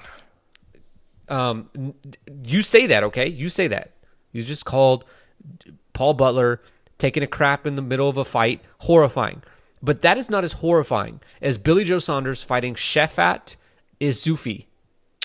Yeah, I'm speechless. I mean, WBO. What's for anyone who complains about the w, WBA or the WBA, any of the sanctioning bodies? It's like here, here's a trick: just pretend the WBA's regular title doesn't exist, or just don't count it as a real title, and then they're not too bad. The WBC has a lot of good things going for it. It's like the WBO. Jesus Christ! I mean, they'll just hand titles to top rank or Frank Warren fighters for no reason. I mean, what's the point of this fight even happening? I mean, they just like decided Billy Joe Saunders needed to move up in weight. Let's just give him a belt against you know an absolute less than nothing opponent. I, I, I don't know. I mean, do, do you have more to say than that? No, uh, it's a terrible mismatch. Um, but Saunders could get a title, so that's cool. Um, Saunders, one of the most mismanaged fighters in the world, maybe, or is he just like a victim of of himself? I don't know. My my premise, my theory with Saunders has been, you know, he's undefeated and he's looking to cash that out at some point, or you know, maybe even give himself a chance to win. But um, I, I mean, I think he feels at some point he's going to make an eight-figure payday. So why bother risking a loss against a lower level opponent? And, you know, if he's got a chance against David Lemieux, he says, "Great, I can outbox David Lemieux, no problem." Other fights, he's more reluctant to take. Um, I don't really know what's going to happen to him at this point. I mean, he's 29, which is still relatively young, but it's amazing how many years of his career have just seemed to be completely flushed down the toilet. Um, I don't know. It's like, where do you go? I guess he'll have a title, but he's not going to face any of the top guys at 168. I think it's it's hard to foresee him taking a Callum Smith fight. There's not a whole lot going on with the Frank Warren stable. Callum Smith. not a whole lot going on with the top rank stable if you want to even expand it to that with like Frank Warren's co-promote deal with top rank. All the other 168s are with the PBC and um, you know, he's not going to fight them. So I, I, don't really know what he does. I mean, you know, I'll, I'll just back up quickly before before I send it back to you. It's like we talked about with Pacquiao, like coming out of the Broner fight, he could have continued to fight lower level opponents. Like he could have fought. There are a handful of guys the PBC side like could have fought. Um, like I said, um, uh, oh god, I'm playing on his name. I'm sorry, but uh, the name I mentioned before that he fought the undefeated guy from Texas um, Omar Figueroa, you know, if he had paid um, Mar- Marcos Maidana enough money, he probably could have gotten him in. I mean, you could really start to pull in some wild card names. Could have done enough against lower level guys, but he's like, you know what? I want to make more money than that facing the top level guys. Billy Joe Saunders, it just seems like when you look at his resume, he is fine fighting shit opponents for little money and just keeping that undefeated record and slowly building his his reputation. I mean, eventually he'll get a big fight. I mean, uh, I'm just rambling at this point. Anyway, your your thoughts on Saunders or anything I said? Uh, no. So we will talk about the undercard, which features Joe Joyce versus Alexander Ustinov. Does anyone really care about this fight? Because it seems like Joe Joyce moves out of the PBC um, stable, goes over to sign with Frank Warren, and now nobody's talking about his fight. Like I, I, neither of us is British, so it's going to be hard for us to like really speak on this. But like, I wonder if there's any buzz in the UK about this fight. Yeah, I mean, people keep thinking he's going to fight Daniel Dubois, so that's the fight they're excited to build up to. I, I guess. I've just messaged a Brit. The answer is no. Yeah, I mean, Ustinov lost his last two fights. He's coming a lot, uh, coming off a loss against you know cruiserweight. Oh, yeah, that's the Hunter. problem. It's because he's fighting Ustinov. I'm still just confused about the whole thing with Joe, Joyce going to the UK. I mean, you know, or going to the Frank Warren, you know, stable now. I thought he was a PBC guy. I, I don't really get it. Joe Joyce has some potential. I think it's likely that he will, you know, survive long enough undefeated to get a shot against Tyson Fury. I mean, that you would think would be the goal with him, you know, being on the Frank Warren side of the street. That would be the the fight that he'd be building up to. I, I think it's because he's scared I don't know. I don't, Efe Ajagba they told him he had to fight him, and he's like, "No thanks, I'm." Yeah, I don't. I don't really know what they're trying to build up to here. I mean, I know he wanted the Luis Ortiz fight. That fight's not happening, so I don't know. Maybe he thought, you know, he he, he wasn't getting the names he wanted, so he went back over there. I, I don't know. I, I don't have anything more to say about it. Anyway, moving on. Deontay Wilder will be fighting Dominic Breazeale in the main event of the Showtime card this weekend. Um, realistically, though, like if we actually look at this matchup, um, this obviously isn't Wilder fighting Joshua or Fury again. Okay, so what does he actually get from beating Breazeale? Um, a lot of money, a lot of money for his next fight. Sure.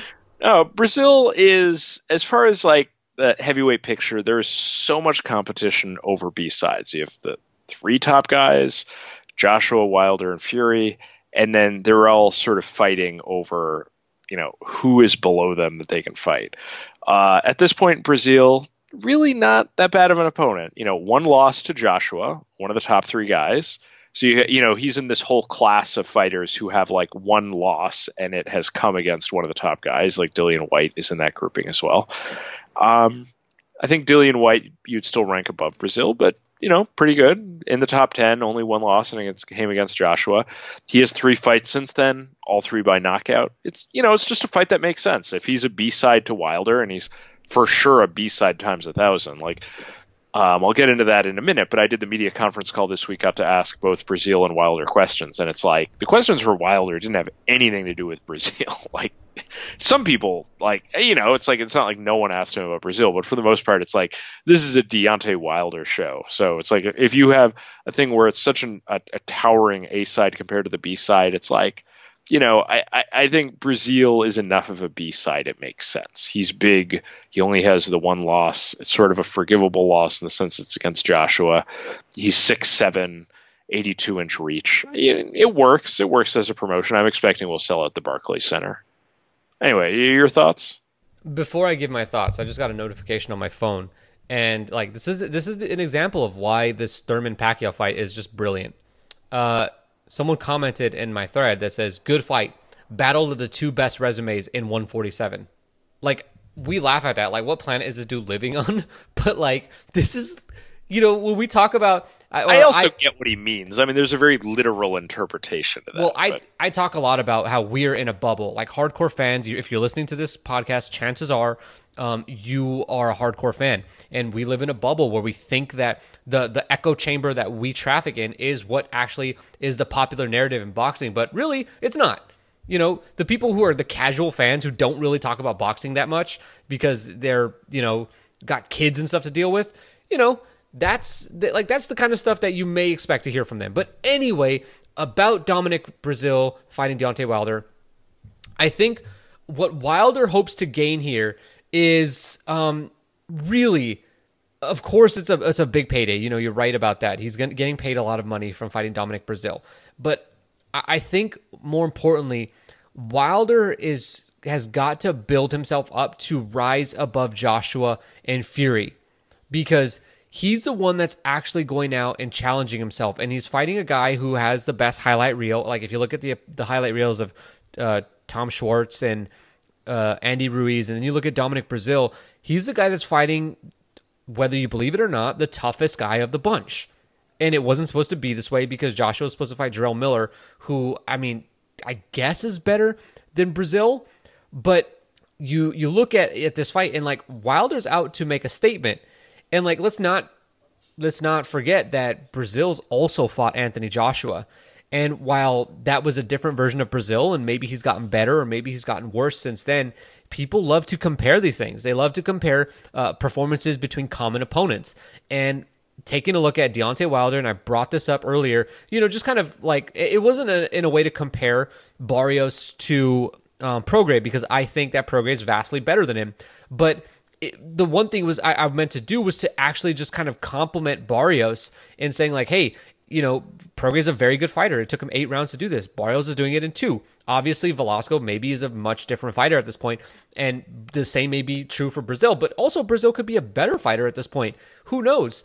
Um, but Breazeale does have some, you know, some, uh, some good wins heading into this fight, and like that a win like within a round or two for Wilder. Really, like I think Wilder's at this point where whatever he does is going to be news, and like we talk about or boxing fans sometimes talk about how like oh nobody knows who Wilder is. Yeah, but if he knocks out Breazeale I, or Breazeale were to knock him out, it's major news every time. Um, but you know, people think that it doesn't get credit because Eddie Hearn made a video asking a few people if they knew who Deontay Wilder is, and they said no. So I think Wilder gets the best placeholder fight between him, Fury, and Joshua.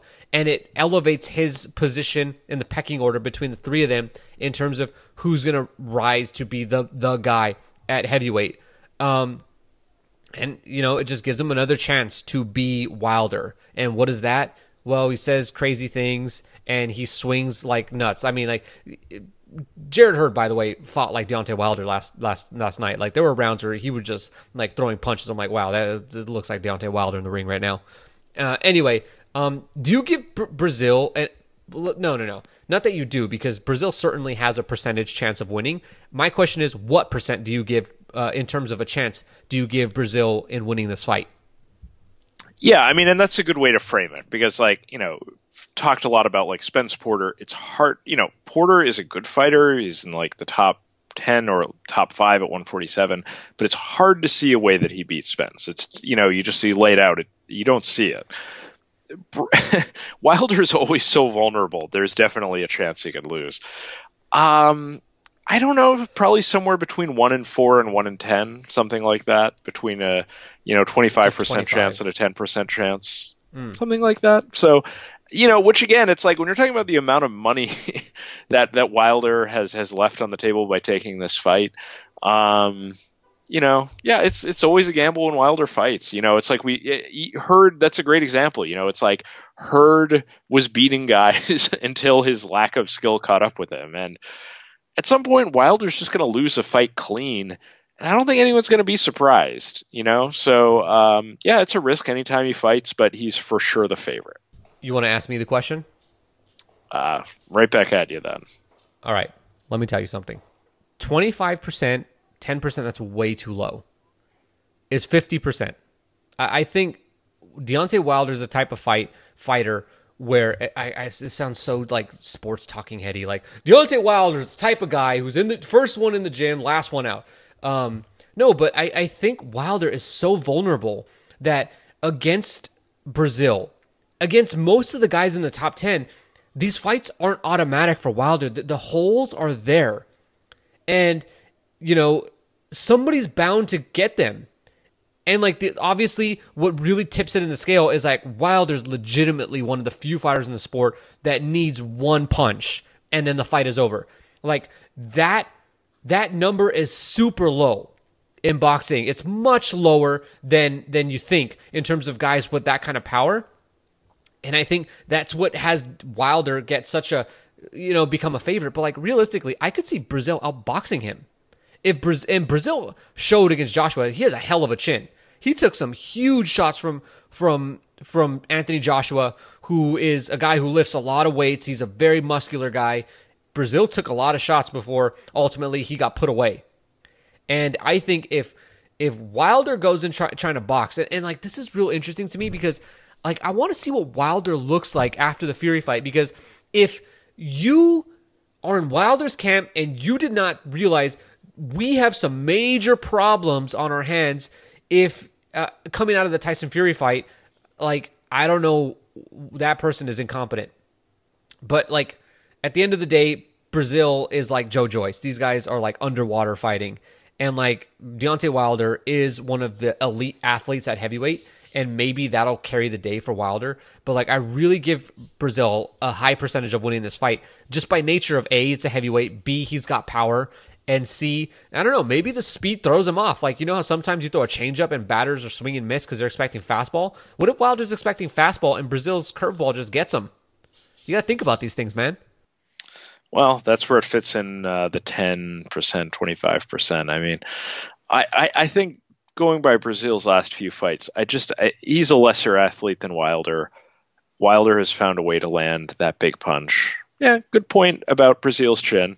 You know, again, it's it's um, I don't know, arguing over percentages. I think is, is bad content. But no, it's not. Trust me, you, you don't know what we, we both is. both see a pathway to Breazeale winning But at least I favor Wilder, even if you take it as a 50 50 fight. Tom, I got a master's degree in content. You know how many podcasts I listen to? Do you know how much ESPN I watch? Do, do, do you know what, like, I'm putting in the work. I know what good content is. You know what's good content? Right now, we find a random boxing fan. We say, This is Kiko Martinez. He's fighting one of these guys. We show him a picture of all the Gary Russells. Do you think that they could pick the right one? Oh boy, that's a good question. Um, like at this I, point, I, I, love. I find it hilarious that they're doing this fight because like, it's like on paper there's an argument for why it makes sense, but uh, look, Kiko Martinez fought. Uh, uh, sorry, fought Josh Warrington in 2017, back when we thought Josh Warrington was just terrible, you know, and got a majority it's decision. Okay, if you still think that lost a majority decision in the fight, and it's like, wow, you got you got a draw on one scorecard with Josh Warrington. Josh Warrington, we didn't think he was that good. Well, that's just another data point that says he's not very good. but then he beats Lee Selby and Carl Frampton, and now he's like number two in the division after Leo Santa Cruz. So, um, I, you know, it's like. Okay, so based off that one data point, it's like, oh, well, you got a majority decision with Josh Warrington a few fights ago. Uh, Kiko Martinez is back, but Kiko Martinez is washed. It's a bad fight. the The bar of success is for Russell to stop him impressively.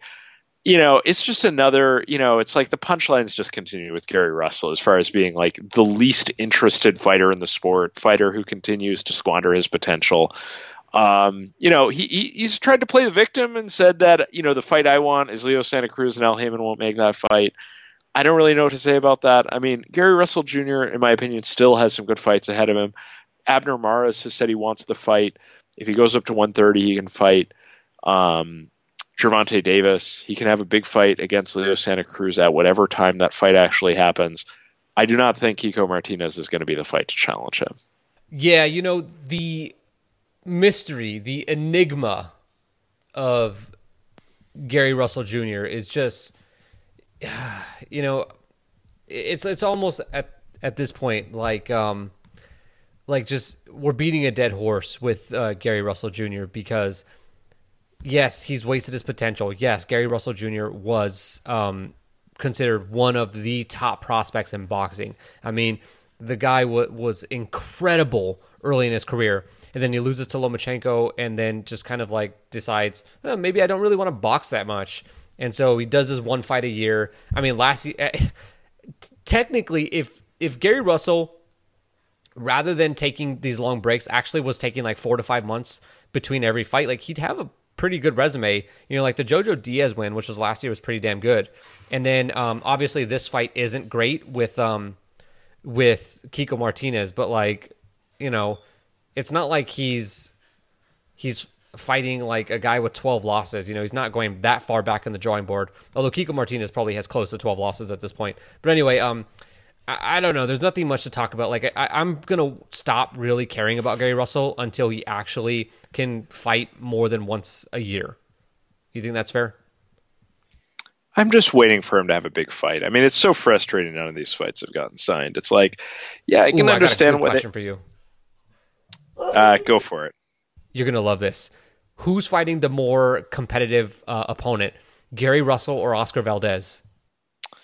Ooh, well, uh, uh, definitely Gary Russell, but that's not saying much. Yeah, I love Oscar Valdez was signed to fight like the number 115 fighter in his weight class, and then uh, they canceled the fight, and it was like now he's fighting like the 131 rank in his division. I I, I don't know, but I guess that guy has a WBO ranking, which means ever so much. Um, yeah, that that's ridiculous. They made that fight. I mean, they're not even trying. I mean, Kiko Martinez again. It's like he's fought a bunch of world champions, and he has a majority decision loss to uh, Josh Warrington. So, you know, I guess that's the rationale, but not too good. Um, FS1 is replaying the the Hurd um, Williams fight from last night, so I got it on in the background. We're in round two. um, Juan Heraldez is going to fight Argenis Mendez on the undercard. Um, good, good enough fight. Uh, Mendez to me is really past it, but Heraldez isn't quite there yet where we can demand that he fight better opposition. Um, and and fighting Mendez is a better opponent than fighting whoever the hell Oscar Valdez is fighting. So um, you know he's got that going for him. I mean, I, literally, Oscar Valdez is really like a martyr of boxing. Like he's basically making it pretty acceptable and pretty cool for all these guys to fight the level of opposition that they're fighting because you know what? At the end of the day, it is not as bad as whoever Oscar Valdez is fighting. By the way, I love Oscar Valdez too, so I hate to say this stuff, but I got to call it the way I see it. Yeah, I mean, it's top rank really doesn't give a fuck. Like if they if they're they they good, you know, like I'm not saying their matchmaking is worse than other people. Like they've put um, Jose Ramirez in fights where he was at risk. Like you know, lots of their guys like they'll put them at risk. Like you know, but uh, if they're putting a guy in a soft touch like just setup fight they don't give a fuck. like, like they're not going to risk an upset. Like they're like, if the point of this fight is for you to get a knockout, we don't care. We're gonna like they will put just the shittiest opponents of anyone. Like yeah, they, well, you know, I mean, look, do, do you see what happened to Fazliddin, Gabe Nazarov last night? Do you see what happened when Oscar Valdez fought Genesis Servania? Like they they they, they don't take risks specifically for, for a reason. Yeah, uh, I can't. I can't wait till Michael Conlan fights somebody that's that's good because we're gonna be like, whoa, it's gonna be a huge decline in his competition going forward. Yeah, Alex Saucedo. That's another one. I'm like, why did you take the Maurice Hooker fight? Like that was always looked like a knockout loss, but I don't know. Someone thought that. Why did you take idea. the Lenny Z fight? That always looked like a knockout loss. Anyway, um, man, Julian Williams beat the hell out of Jarrett Hurd in the second round. My God. Um, what did you think of PBC doing the 10 bell salute for Harold Lederman? I thought that was a, a, nice little face turn for them to really pay homage to someone as beloved as Harold Lederman, Leder, Harold Lederman, who unfortunately lost his battle with cancer. Um, yeah, I guess it's a classy. I don't know. I don't think that's the main headline about him dying is that the PBC was cool about it or, or whatever. But, um, yeah, I, I, don't know. He, he's not alive anymore. I, I feel bad. I mean, I, I have talked to him. talked to him a few times. I, I I was sort of hoping we would just sort of punt on this. I mean, all, all, the respect for him. I just I feel like you know this isn't really the proper venue for for like you know honoring honoring the dead. Um, uh, but, I'm not honoring you know, nobody but I'm also been, not going to disrespect him. like you know, yeah. we got to mention him. Like Harold, yeah, a character in the sport for years. I think anyone who's worked it. in the sport in any way has talked to him, has interacted with him in some way.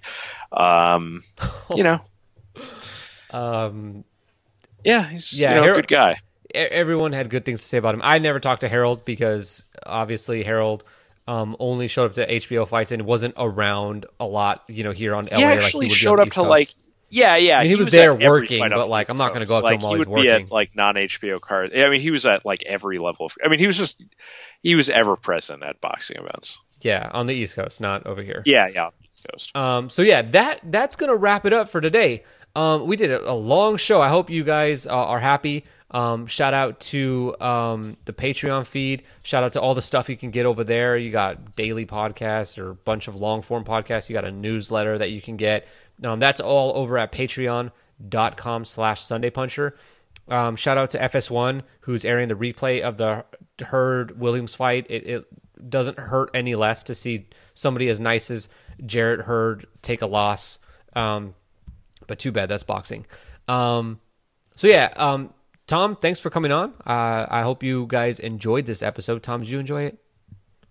I did. Well, I enjoyed the boxing this weekend. As I said, Hurd Williams, my fight of the year so far. I love the fight. Um, and next week, lots of stuff to look forward to. I love the World Boxing Super Series card. I'm going to be at Wilder Breazeale. Um, you know, exciting to see two heavyweights fighting.